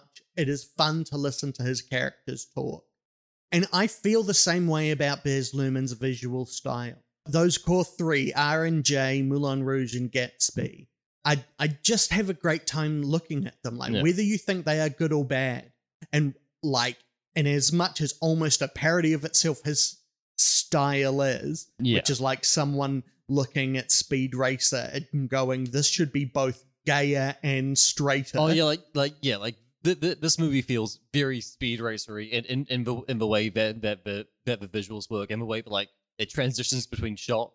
Yeah. I think this might be the only other film I can think of that feels kind of like a like a post speed racer film that that tried to do that sort of thing. Well, and uh, it's interesting because it is it is obviously chronologically post Speed Racer, but it is also so clearly an evolution of the style he established on Moulin Rouge, um, and, and, and uh, which developed out of Romeo and Juliet, which has an equally heightened style, but um, in in a different way. Yeah, like yeah, so like in in Romeo and Juliet, things are happening in like real environments. Yeah. yeah. wh- Where, whereas like in, in yeah, in in, Moulin Rouge, he's moved more into like green screen and stuff. Well, no, no, uh, No? I'm, not sure about green screens, but it's set. Right, It- it- okay. it is. It is very. he's like he's heightening the artifice a lot more in Moulin Rouge. Well, yeah, and, Yeah. and and leaning into that, but Yeah, there is also and a- then in Great Gatsby, it just goes even further where nothing is real apart from like a, a couple of like a couple exterior shots. Yeah. And so and it, so it feels like they owe debts to each other. Like Mm. it it does feel like with this constant sense of there being whole sequences in Gatsby that where all of the transitions are complex wipes Yeah. or or whip pans um or or or jump cuts that you could lay them out like a scroll, like a long Yeah. panorama, which I think is a very post speed racer thing. Um, and especially in that kind of both of them are the the kind of the two films that were like, what is the actually new lingo non-linear digital editing can give a film? yeah, and they they both have scenes where people drive a car fast. Yeah, that that's true. They're the only two films Yep. that have that. Um, I believe he started in the theater. Yeah. Um, in Australia. yeah, where where he's from, and, and had uh, uh, he started his own theater company. Um, they did work that that got big, but his career has kind of been all over the place. Yeah. Um, and, like in some parts of the world, he's kind of more famous for his song, the sunscreen song. But like, so Okay. so he has like uh, a strange and somewhat scattered uh, career, Hmm. kind of shown by the big gaps between his films. Um, and, and he has, you know, he's put on operas, he put on La Boheme between things, and, and like you can see that in his work. You can, s- but it is it's it's always kind of a mash of things, and he's always been working across kind of multiple disciplines, which I think you can see in his work as well. And so I guess is it I want you, yeah, what was it when you look at a Baz Luhrmann film and like this isn't for me? What are you seeing that isn't for you? It's sort of hard to say because all, all of the things that I see in like trailers for his movies, but maybe be like, oh, I probably wouldn't like that, are things that I enjoy in other movies. Yeah, right. I had that feeling. Yeah. like that is that was my feeling about Moulin Rouge at the time. I'm not. This is not Yeah. a gotcha interview. Yeah, no, I, I, I love, you know, like hyper stylization. Yep. I love, uh, bi- uh, I, I love big crazy emotions. Yeah. I love, uh, uh, uh, Jim Broadbent, yeah, I love Jim Broadbent. Love, Kylie Minogue. yeah, love, love, love a good needle drop. Oh man, you just just any of his film, you know. Um, it, it- but it is it's very strange because I do think it is is that that that that Baz like he's only made five films, but it feel like I think he deserves more respect. I mean, he makes hundreds of millions of dollars and then worked on the Get Down, which is still maybe like the most expensive non-IP TV series Yeah. ever made Yeah, I, which I involved so. like like they would build a street set. He would come out and say, "No, all these angles Yeah. are wrong," and get them to rebuild it and shit like that. Rearrange the fruit on fruit cups one by one by hand, like. But I just like it. It is hard work to make films this slick that aren't jarring, that they're always kind of smooth and fun, and like in in like in Romeo and Juliet, um, uh, during the opening fight, someone pulls out their gun and says, uh, uh, "I have my rapier" or something, and so of course the camera zooms into the gun and reveals that it is a rapier brand pistol, and like that's ridiculous. That's like a joke, but like in the film, you like you buy it and it goes along, and it seems like all of his choices are the obvious choice. I think that's part of it, right? Like his films, in a way, feel obvious. Um, but they're obvious because he does them and they work. Do you know what I mean? Like it, like doing the Great Gatsby as this big kind of Technicolor throwback to 50s and 60s musicals, Mm. um, set in an idealized version of the 20s that is also a like has has the pace of a superhero film, the cutting of Speed Racer, and the soundtrack and a soundtrack from by hip hop artists. Yeah. Kind of at this point, you're like, well, that's that's such a 2013 idea, you know, mm. because all of those bits obviously fit together. It feels obvious, Right, right, But yeah. that's I think part of why they feel obvious is because he did them and it worked. And it is like after Romeo plus Juliet at Sheilah Winn, the New Zealand National High School Shakespeare scene Right, yeah. competition. Like up until I stopped paying attention, which was, you know, 2006, Yeah. 2007, maybe. Maybe I, yeah, I will have paid a bit of attention in my first year of uni. Even then, which is 10 years after the film, you could count on there being at least one scene, which was people either doing, just doing a scene from Baz Luhrmann's Romeo and Juliet, Yeah. like the joke in Hot Fuzz, where they see Baz Luhrmann's William Shakespeare's Romeo Yeah. plus Juliet, or clearly doing like, we'll do Julius Caesar, but they're in Hawaiian shirts with guns. Yeah. And yet, like that idea of it being that doing it in that brash young way, uh, in a way that is deliberately appealing to youth through both soundtrack and aesthetic through casting. It seems fucking obvious, but that's because it was everywhere after he did it. There are not many, like the major Shakespeares of the 90s that aren't that. Are like Kenneth Branagh doing his full text Hamlet in 70 mil Yeah. in a kind of timeless, quote unquote, modern way, which is like, I love that film. It, it's great. Is Hamlet possibly the best piece of writing of all time? Like, I don't 100% believe that like I used to, and maybe King Lear is better, but anyway. Oh, okay. A- and also like, um, come on, complete the thought, brain. And, and like, the Ian McKellen Richard III, which is Richard III as Nazis and Oh, it is right, yeah. interesting that that post R plus J is when you get 10 Things I Hate About You Mm. or that um, Amanda Bynes film Uh, that she- is Twelfth Night. Is that like she's the man? Yes, Yeah, I, bel yeah. I believe so. Um, which is it it feels like Romeo and Juliet is just part of that field, but no, it was Mm. it was uh, it was the forefront. Yeah. Or the Ralph Fiennes Coriolanus.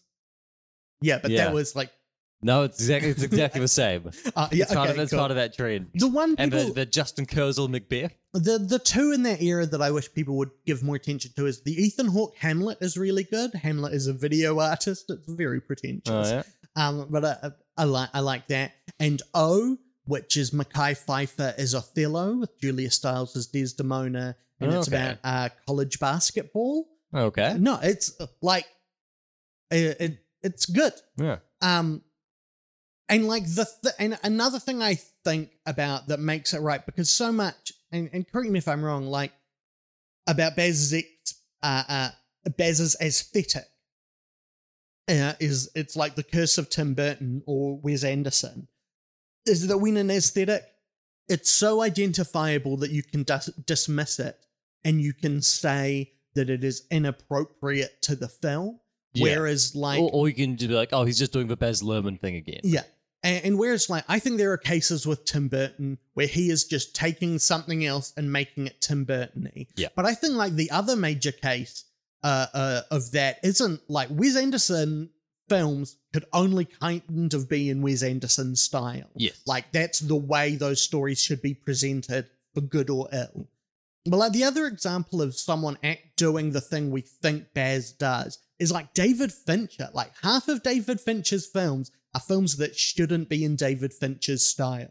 Like the reason um Dragon Tattoo, Fight Club, and Gone Girl are by far and away his best films, and like Seven being a good formative one, the one where he locked the style, is because they're the films that his style applies to, and the rest is yeah, like yeah.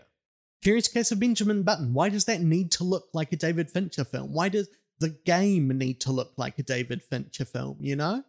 And in Baz's case, all of the stories he's chosen, again, I have no interest in seeing Australia, is that Romeo and Juliet is a story not about love, but about passion, about uh, children just being really fucking into each other, and, and that being incredibly disrupt, destructive and, and it's about the same passion that is in music videos. So making it like a music video makes sense.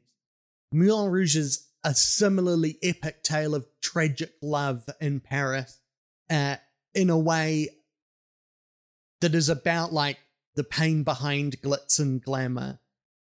And so like it kind of has to be in that way. And like the Great Gatsby is is about how uh, it, it about how um like the beauty of richness is an illusion that Hmm. destroys people and like of course like like the great gatsby is something you should do in baz luhrmann so do you know what Yeah, i'm yeah. saying With the like way that this movie looked, the entire time I was like, I know why they're doing this. I get, I like, I get what they're going for. Yeah.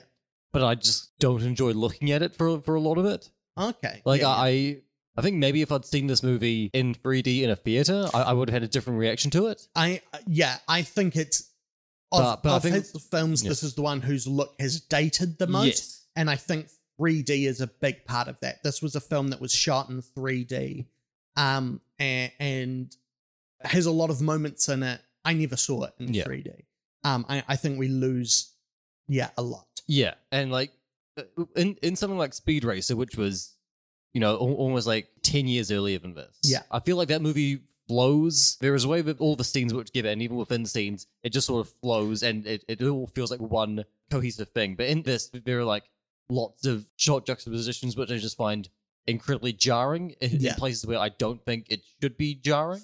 Yeah, and I, Like and, in in the scene where where they all go to the hotel room with Joel Edgerton and Isla Fisher yeah, and Tobey Maguire, and they're all getting drunk and having a party. There are so many cuts in that, but I, I was like, weird.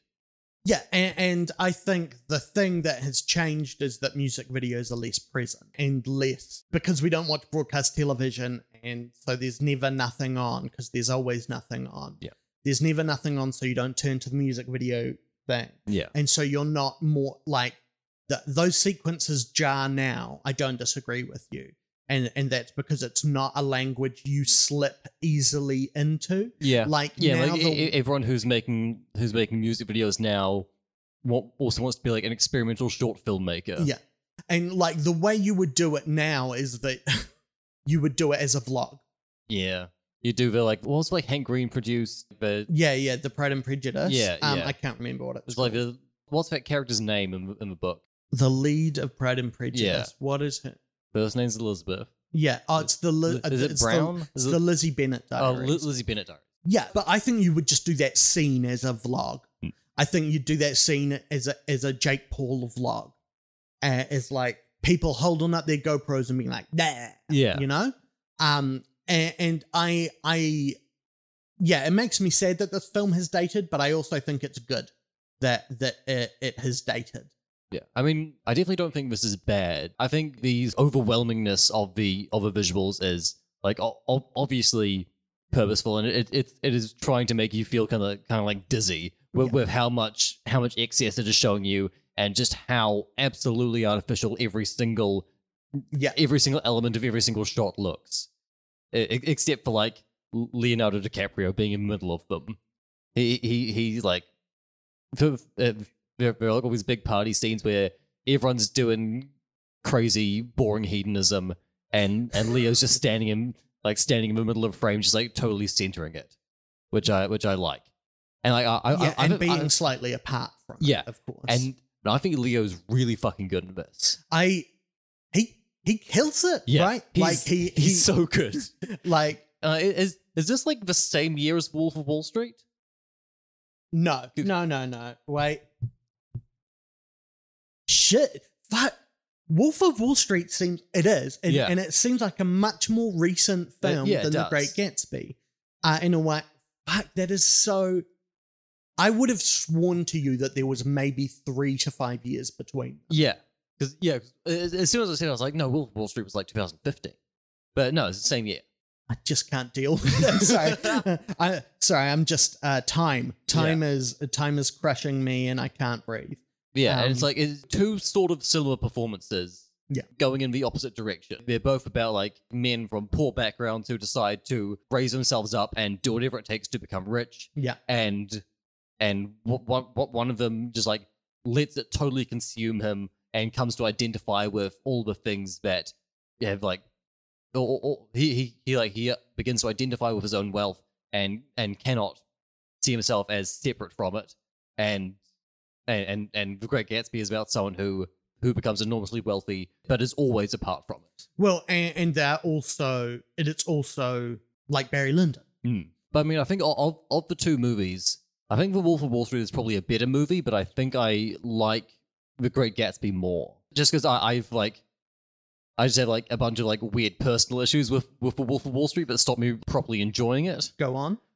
Like you find Margot Robbie's body disgusting. that is a movie where every single thing like this movie is like technically immaculate. Yeah.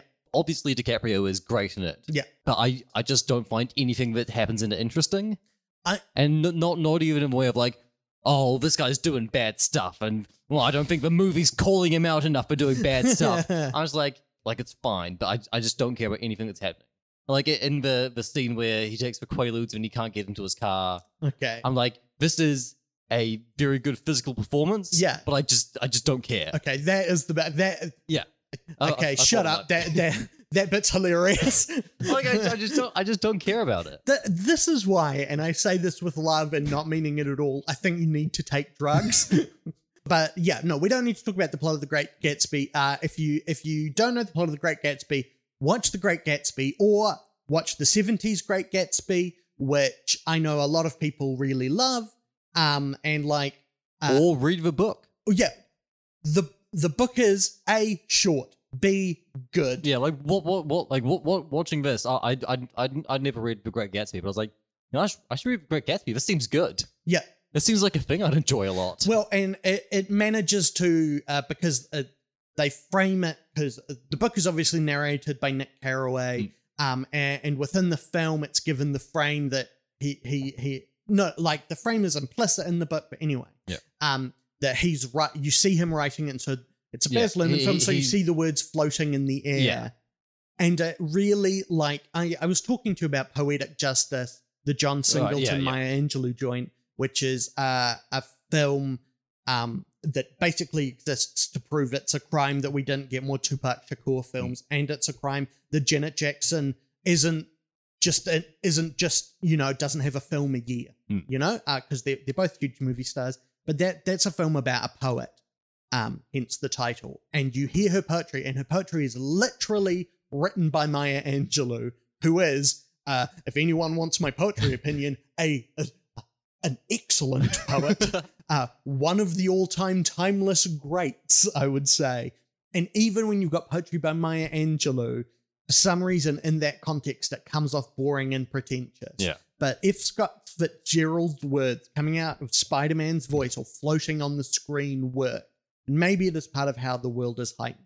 But anyway, all of that aside, check out The Great Gatsby. Let's talk about Leo in this Hmm. film because I I think he's incredible Yeah. in it. And it is that thing of like Leonardo DiCaprio was probably a bad man. I mean, he loves dating really young people, and which is which is sucks. Don't you know? Stop. But he is. Is he the person who has captured the best? Like he has been blessed with leading man looks, Yeah. and now a great plastic surgeon, but like with a character actor's heart. So every time he plays a lead, it is always in a weird non-lead way. Yeah. And, and that is who Gatsby needs to be. I mean, the, the other ones I'd put on that would be like Tom Hardy.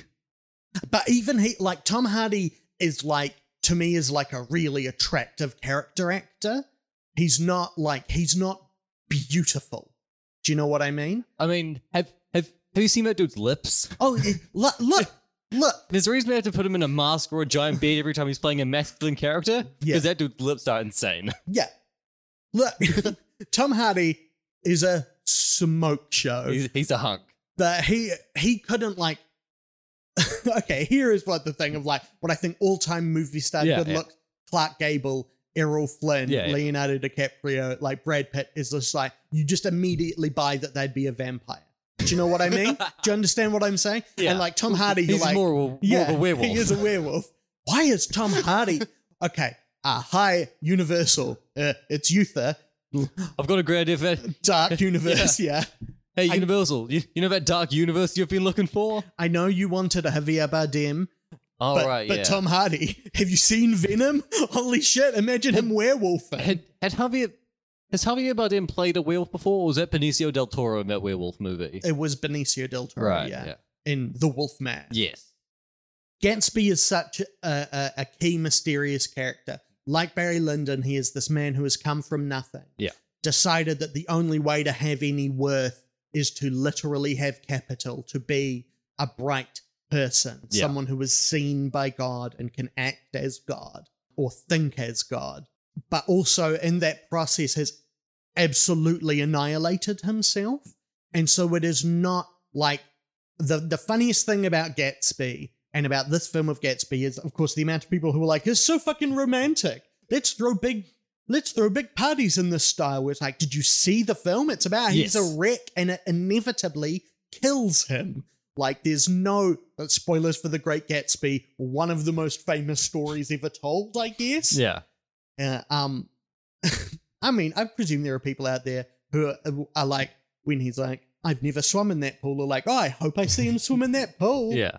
The like other way that I think this this is this feels very similar to Barry Lyndon is like we talked about how in Barry Lyndon there is this explosion of violence in one scene which just feels like the film is breaking. Yeah. And and th- th- there was also a similar scene in in in in this when they're, in a hotel room with Joel Edgerton and uh, uh and Carey Mulligan and Elizabeth Debicki Yeah. and and Joel Edgerton is like exposing who who he is, proving that he's he's he's not a man of of culture and breeding. He's Yeah. just he's just some fucking farm boy who who like got lucky. And when Gatsby can't take it anymore, he just he just explodes at Joel Edgerton Yeah. in this like like if if, if this like incredibly tragic but also like shocking way. and And uh, the, like it's ugly and humiliating. Like Yeah. it is, it, it, it is his facade breaking, and and like the, the, the, there, there are always those scenes in movies where like someone is someone is like baited into like someone's baited into like in, into like sh- into like shouting or Yeah. being violent. I mean, it, it like shocks the the woman that with, and then the Yeah. evil guy who who's also wants the woman is like, I did it.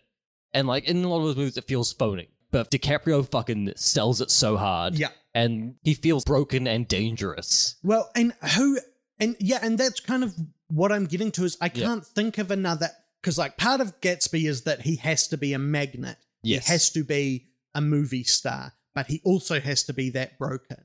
And I genuinely like Tom Hardy. You'd be like, no one wants to go to a party to this guy's house. Look at him. Yeah. He's I mean, he's a sack of marbles about to crush me. Yeah, yeah. The the like t- Tom Tom Tom Hardy is like the, Yeah. the, the, the sort of like movies he's great at leading are like Venom. Yeah. where it's just like where we'll just we'll let this fucking like maniac character actor dude be the lead of a superhero movie, and he'll he'll get to play himself and also be the and also be the voice of a symbiote monster. But also, like, if it, if it was Tom Hiddleston, you'd be like, this guy's going to induct me into a cult. Yeah, Well, if it was Brad Pitt, you'd be like, oh, this is just going to be a bit boring. yeah, And so, like, there is, like, in the 74 Gatsby, it's Robert Redford. And, like, he is the prior person I can think of who could be Gatsby. yeah. It seems like in the eighties they would have at least tried it with Douglas, but he has the like looks Yeah. and sort of star power to pull it off. But there there is there is something kind of too sleazy about Douglas. Well, he, yeah, he's a Tom Buchanan. Yeah. is the thing. Like Michael, I would, I Yes, like- yes. Was he? Was he? I I am now saying that like was he literally actually Tom Buchanan? I don't believe No, so. no, I, I don't. I don't think so. But but yeah, like he he he he could have done that really well. It was Bruce Dern. Oh, okay. Yeah, okay, like Bruce Dern makes sense. Yeah. Right. Yeah. Because you you want Buchanan to be like a real to be like a big like solid dude. Yeah, no, he, Wh- wh- he has which- to be. He's old money. He's, he and he's the threat of legacy. Yeah. Um, it just like I think everyone in this cast does a good-ish job. Yeah. I, I like Carey Mulligan has been publicly critical of her own performance in it as Daisy, Okay. And I think part of that is that that Daisy is a borderline unperformable character because she's both absolutely a real person and absolutely an ideal, and I can't cannot really think of a case of someone threading that not. I hmm. think it is. I think I think the biggest problem with Gatsby is that Daisy has to exist simultaneously in two worlds on the page, and like you can't you can't put that into a performance. You Yeah. cannot literally be two things at once. I mean, you know what? Yeah. Yeah. you know what I'm saying. But I but she's also not bad. No. you know. Um, and, and like the early Debicki, which is always nice to see. There's some Jason Clarke in this. Yeah. Jason- Who who does his his classic Jason Clarke character of playing a bad husband who gets increasingly uh, uh, disgusting and seedy as the movie goes on. It's, it's all he knows. Yeah. I'm I'm worried about his heart.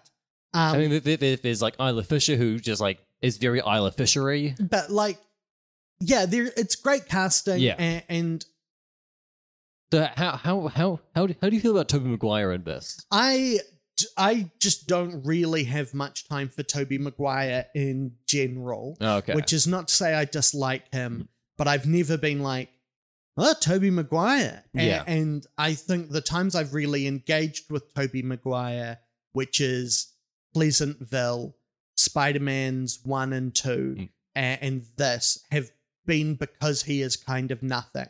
Like he's kind of like Nick Carraway is our narrator and is the protagonist, but he's not the lead.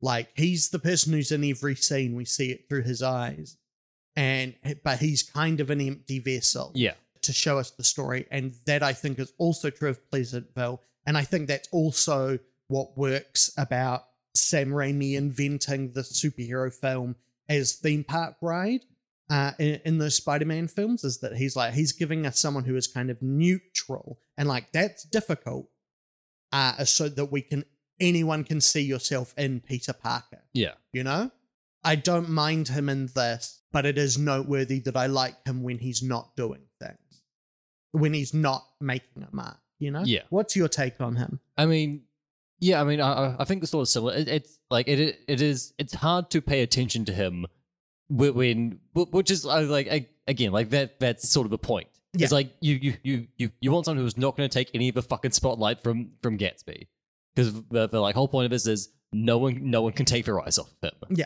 Like Until until they do. yeah. Yeah. Yeah. Uh, yeah. Like he he I think he like he is solid but still like unremarkable in this. Um, and I think the other bit of casting to comment on is Amitabh Bachchan, um, the Bollywood star. Oh, the right. Bollywood star who uh, uh, young Dev Patel is trying to get his signet get his autograph while covered in shit in Slumdog Millionaire. uh, plays Meyer Wolfsheim, who uh, uh, is is the person running the racket that Gatsby is involved in, Yeah.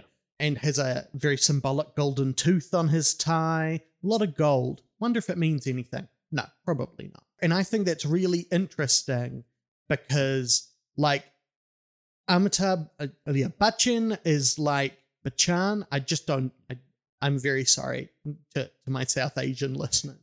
Um, but Bachchan, uh, um, is a automatically a movie star. Like he is one of those guys when you see him where you're like, well, yeah, obviously you've been in 200 films as the lead in all of them, like obviously.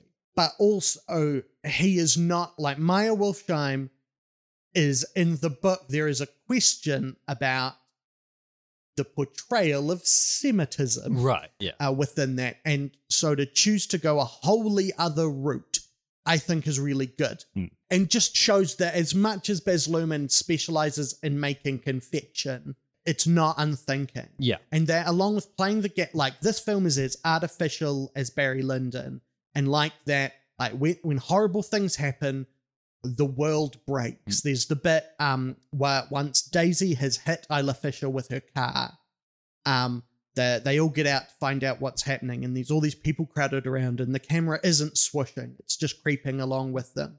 And there's all it's by the big symbolic ash heap.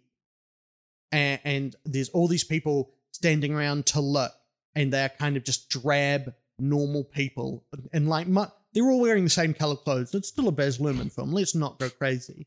But the thing I noticed watching it this time is that against them, like, um, uh, Edgerton and Debicki, and their skin, their super tan, you know, golden teal Yeah. movie, they they look absurd. They begin to look like Oompa Loompas next to real people. And so, like, this is a film that is also doing the thing of like the film breaks when reality creeps in. The film breaks, and it is like when when we get to to to Gatsby's funeral, which no one attends. Like the house is done up beautifully, but it is not shot beautifully. Like Yeah. uh, yeah, it- and it is just it's doing like I would I I the thing that would turn this film from shite from sound to shite for me would be if Baz Luhrmann applied the aesthetic he has at the beginning of the film all the way through to the end. Right, he yeah. does not. Um, and yeah, that's why I think it's sound. What do you think? I like this film a lot less than you do, but I, I would, yeah, I, I would, I would still go sound. Yeah, I, I, think th- th- it's a product of its time Yeah. a- and, in a way that has not aged well purely because of how aesthetics have moved like i i am calling it more intellectually sound Yeah. like i was surprised by how much i liked it seeing it again mm. but it, does it's not like a new fave iron j is still his masterpiece but yeah but yeah, parts of how it looks haven't aged great, but I think all of the aesthetic decisions are like at least smart, yeah even if they don't super hold up. And I, I think, I think DiCaprio is just like so captivating that that this movie can't help but work. Yeah. And look, here we are agreeing on the internet. And do you know what's better than two people on the internet agreeing that a film is good? Three people agreeing. But I don't know how to do that. How would you propose it, Finn? Uh, well, so what if I just, just for instance, Yeah. uh, was to find a uh, uh, a let's say a, a five star review of uh, of of the Great Gatsby on on Letterboxd. If if, if such a thing is possible, Son of a gun. Yes. uh, th- th- th- this is a uh, this is a five star review of the Great Gatsby by Letterboxd user Demi Kudunas. hmm I could watch this movie hundreds of times and never grow tired of it. I've read the book well over a few times, and I feel like this film captures the essence of decay and desperation, and the overall feel that the book offers much better than the original movie. I love the way that the director uses Nick Carraway to narrate the story in an effort to most closely match the plot of the book, much of what Nick spoke coming directly from the pages of the text. The mysteries of Gatsby are portrayed so effortlessly well by DiCaprio. The visuals, soundtrack, and acting are absolutely incredible. This movie does such an amazing job at depicting the fucked up, twisted side to people, how how one could have seemingly everything they they could want in the world and still crave more. The story is incredibly jam packed with human flaw and selfishness. Mind bending and incredibly fucked up. This movie and the original story by Fitzgerald are one hell of a beautiful journey. So Okay, that's a bit much. yeah, But I like I am happy that people have engaged with it like that. But yeah. calm calm, I- I- calm I- down. There's like a real habit that people on the internet have of describing any movie that isn't the most straightforward narrative told in the most straightforward way as like mind bending, Yeah, which which like this is not. This is the it's it's it's it, it plays it pretty straight. it's just aggressively yeah, it's so clear, Yeah, you know? Like it, it's not yeah, it just it's obvious like it's obvious, you know what I mean? Um So, would you, would you like to guess uh, De- Demi's uh, top four? why not? So, uh, w- w- one of them is uh, the movie we were just talking about. Oh, The Great Gatsby. Uh, ding. Uh, that was like, is it is it more? Co- is the trick even deeper? No. Uh, the the the second one is uh, uh, is, is one of the Shakespeare adaptations you were talking about before. Romeo and Juliet, No. Richard the Third, No, Hamlet. No. Oh, 10 things I hate about you. Yep, yep, yep. uh, It's like Yeah. that's good. That Heath Ledger, I think he's really got a future. What's he up to these days? Just gonna Google it. Finn, yeah, got some terrible news. yeah. Someone broke the back of a mountain. I just rewatched the "Can't Take My Eyes Off of You" scene from from Ten Things I Hate About You. yeah, Heath Ledger is so fucking charming in that scene. yeah. It's so good. The third movie, oh, it's about drugs. Uh, Requiem for a Dream. Yes. And uh, the- the fourth movie is uh, the best movie ever to win Best Picture. Crash. No. Forrest Gump. Uh, no, but right, uh, oh, I was going to say right director. No, it's not the right director. It has one of the stars of Requiem for a Dream in it. The contentious Best Picture winner with one of the stars of. Dallas Buyers Club. No, wrong star. Oh, okay. It's Dennis Haysbert. Okay, give me a different clue. It's about someone with uh, a lovely brain. a lo- A lovely Ah, brain. Ah, ah. Brain dead. yeah. a beautiful mind. Yes, a beautiful mind. Jesus fuck, that's right. Love Russell Crowe in Requiem for a Dream. nah. Labyrinth. Yeah. It's David Bowie from Labyrinth. um, so where can people find you online, Finn? Uh, who cares? You can find the show uh, on Twitter at ShiteSoundPod, or you can email us at shitesoundpod at gmail.com. check out our website. It's at shiteandsound.com. And if you want to see what I'm up to, I'm on all your various social medias as at YouthaLives. Sign up for my newsletter, The Dean's List, which is, uh, you can do that at bits.ly slash YouthaLives. Our theme song is The Nux. By Kazam Blam. Check them out on Bandcamp. What are we watching next week, Finn? So next week, we're watching two classics of comedy and crime investigation.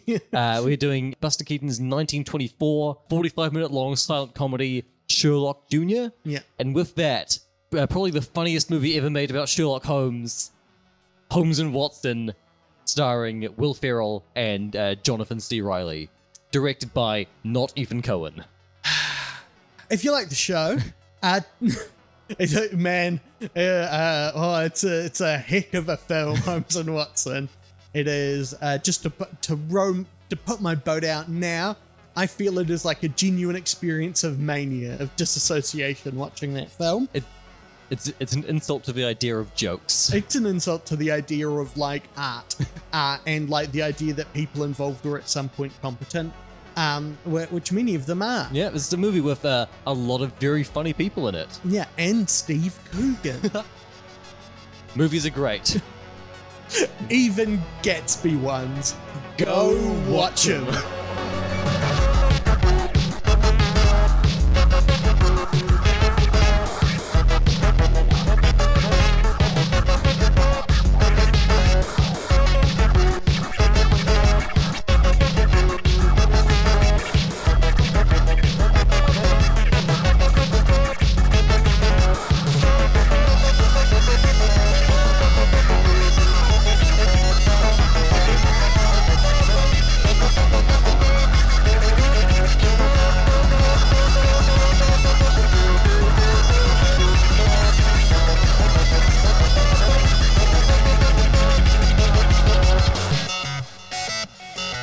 Like you need to have been there.